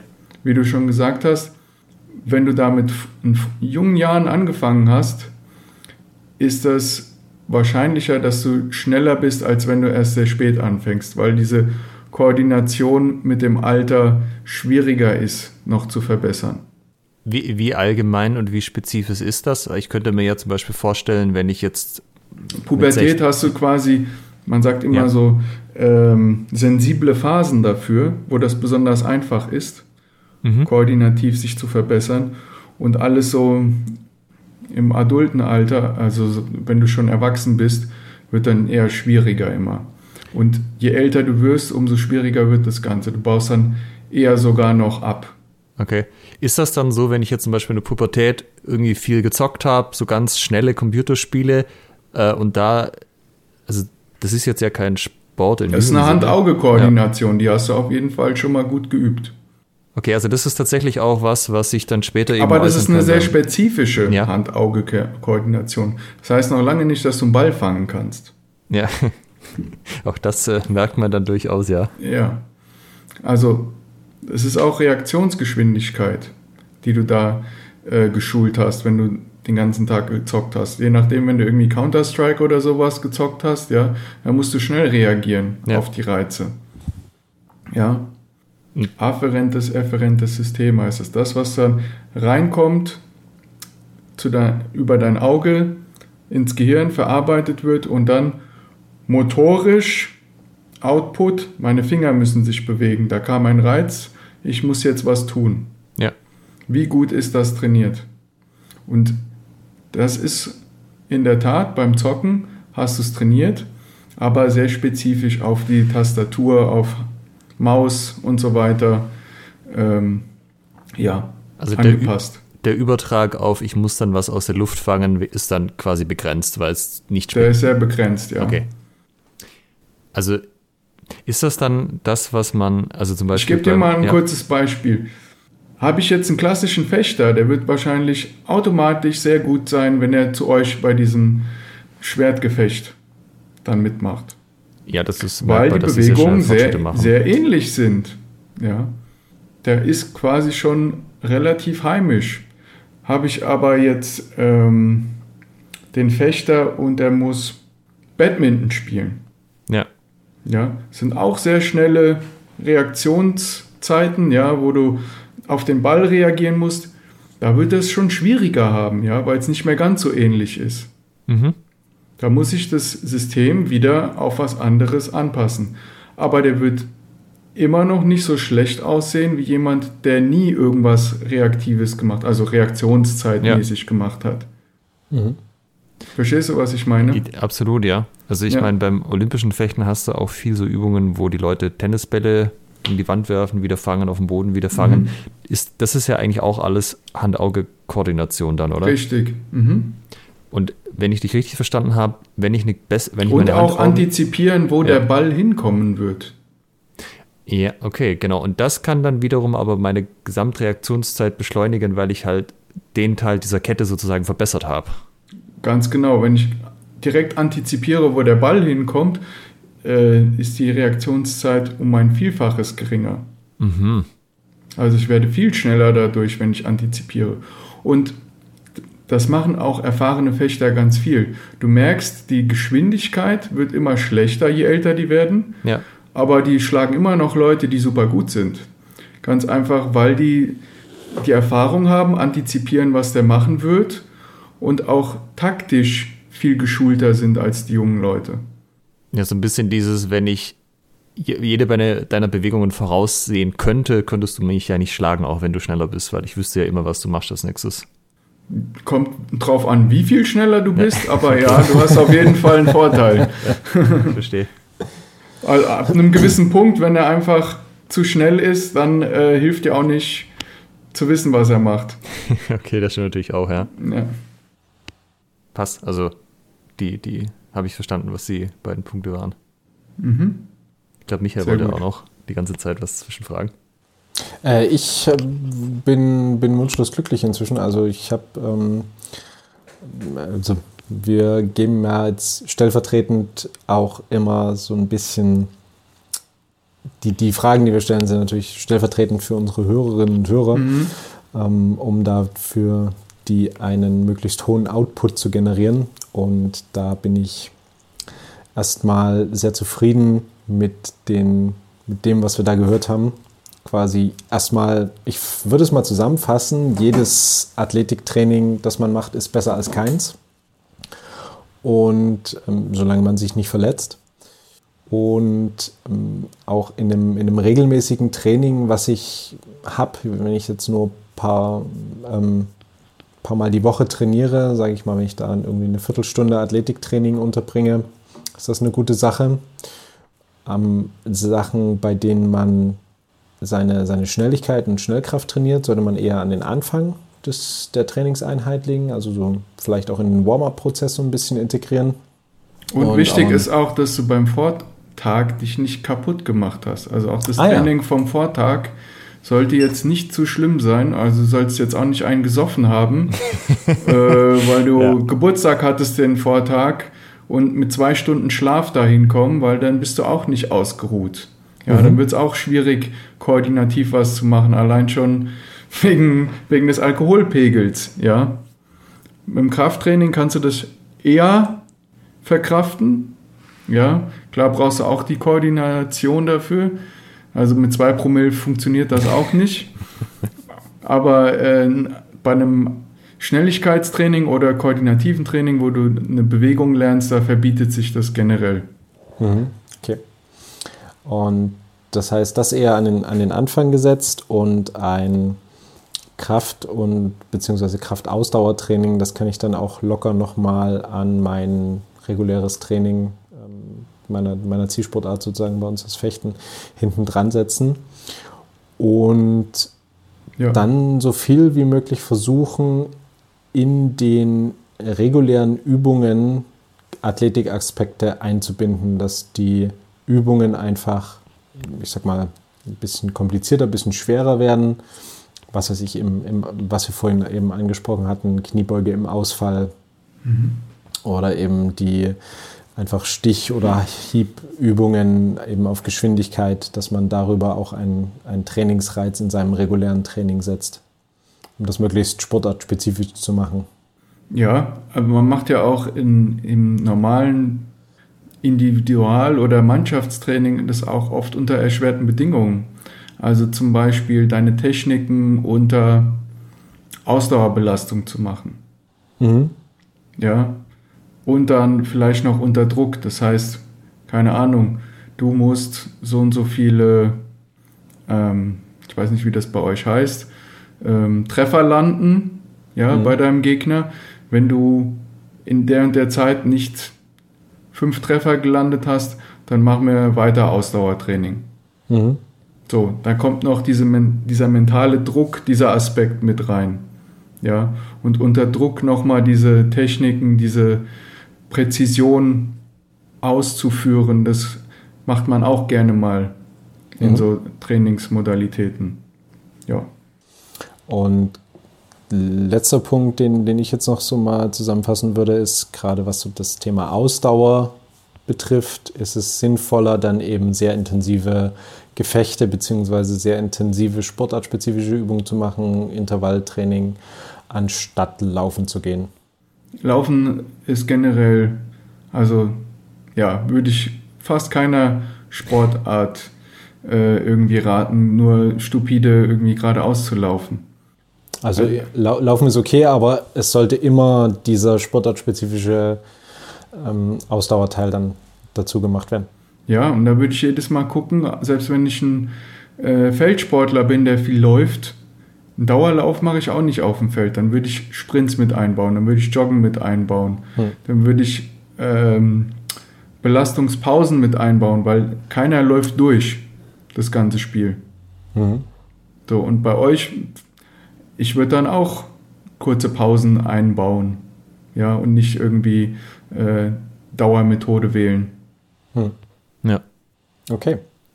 Ja, super. Aber dann machen wir doch den Abschluss.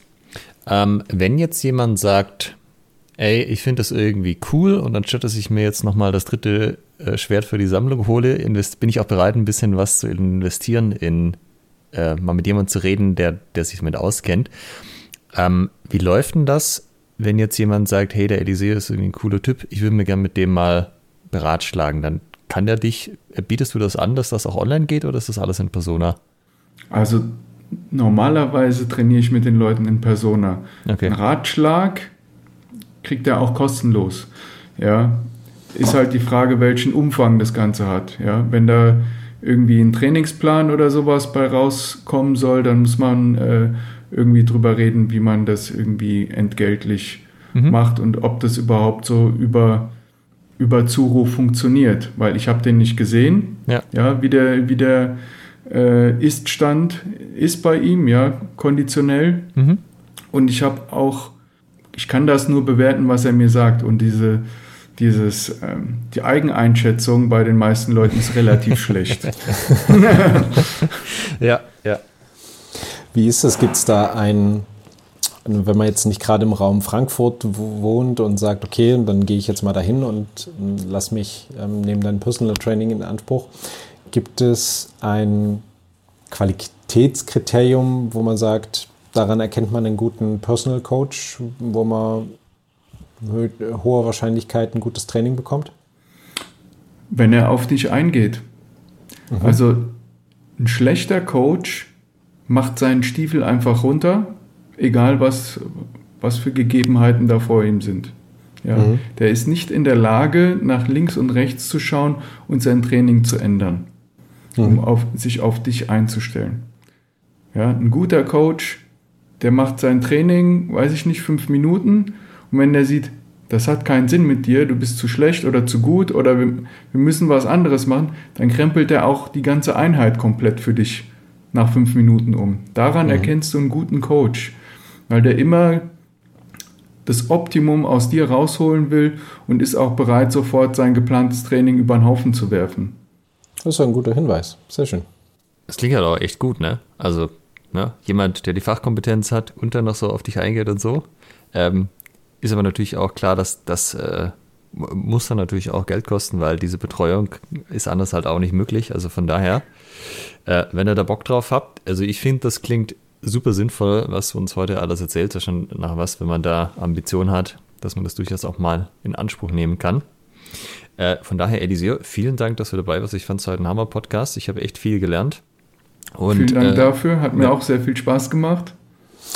Wir haben noch den Hinweis, ähm, wenn ihr Eliseos Podcast hören möchtet, wir verlinken ihn natürlich in den Show Notes.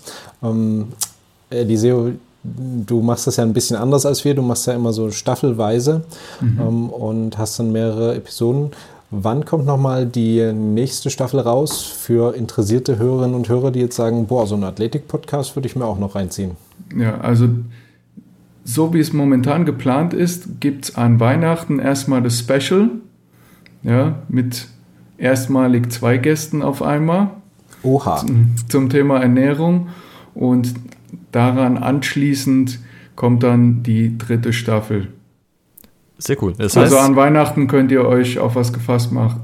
Ja, Wenn ihr da äh, gerade viel zu viel Zeit habt, dann gebt euch meinen Podcast. Ja, wenn ihr irgendwie ein bisschen Ruhe braucht von der Familie, dann einfach. Genau den Athletik-Podcast hören. Ja, das heißt aber auch die gute Nachricht, wenn ihr den Athletiktraining-Podcast schon gefunden habt und euch gewundert habt, es geht auf jeden Fall weiter. Freut euch drauf an Weihnachten. Richtig. Cool. Dann vielen, vielen Dank nochmal, Eliseo. Mhm. Danke euch. Und liebe Hörerinnen, liebe Hörer, wir hören uns wieder in 14 Tagen. Macht's gut. Tschüss. Ciao. Tschö. Halt bitte noch nicht weglaufen. Ihr könnt diesen Podcast nämlich noch unterstützen. Wenn es euch gefällt, dann tut uns einen Gefallen, gebt uns ein Like auf Facebook oder bei Instagram oder bewertet diesen Podcast bei iTunes und unterstützt uns auch gerne auf patreon.com slash schwertgeflüster, Schwertgeflüster mit UE und empfehlt diesen Podcast euren Freunden und Feinden weiter.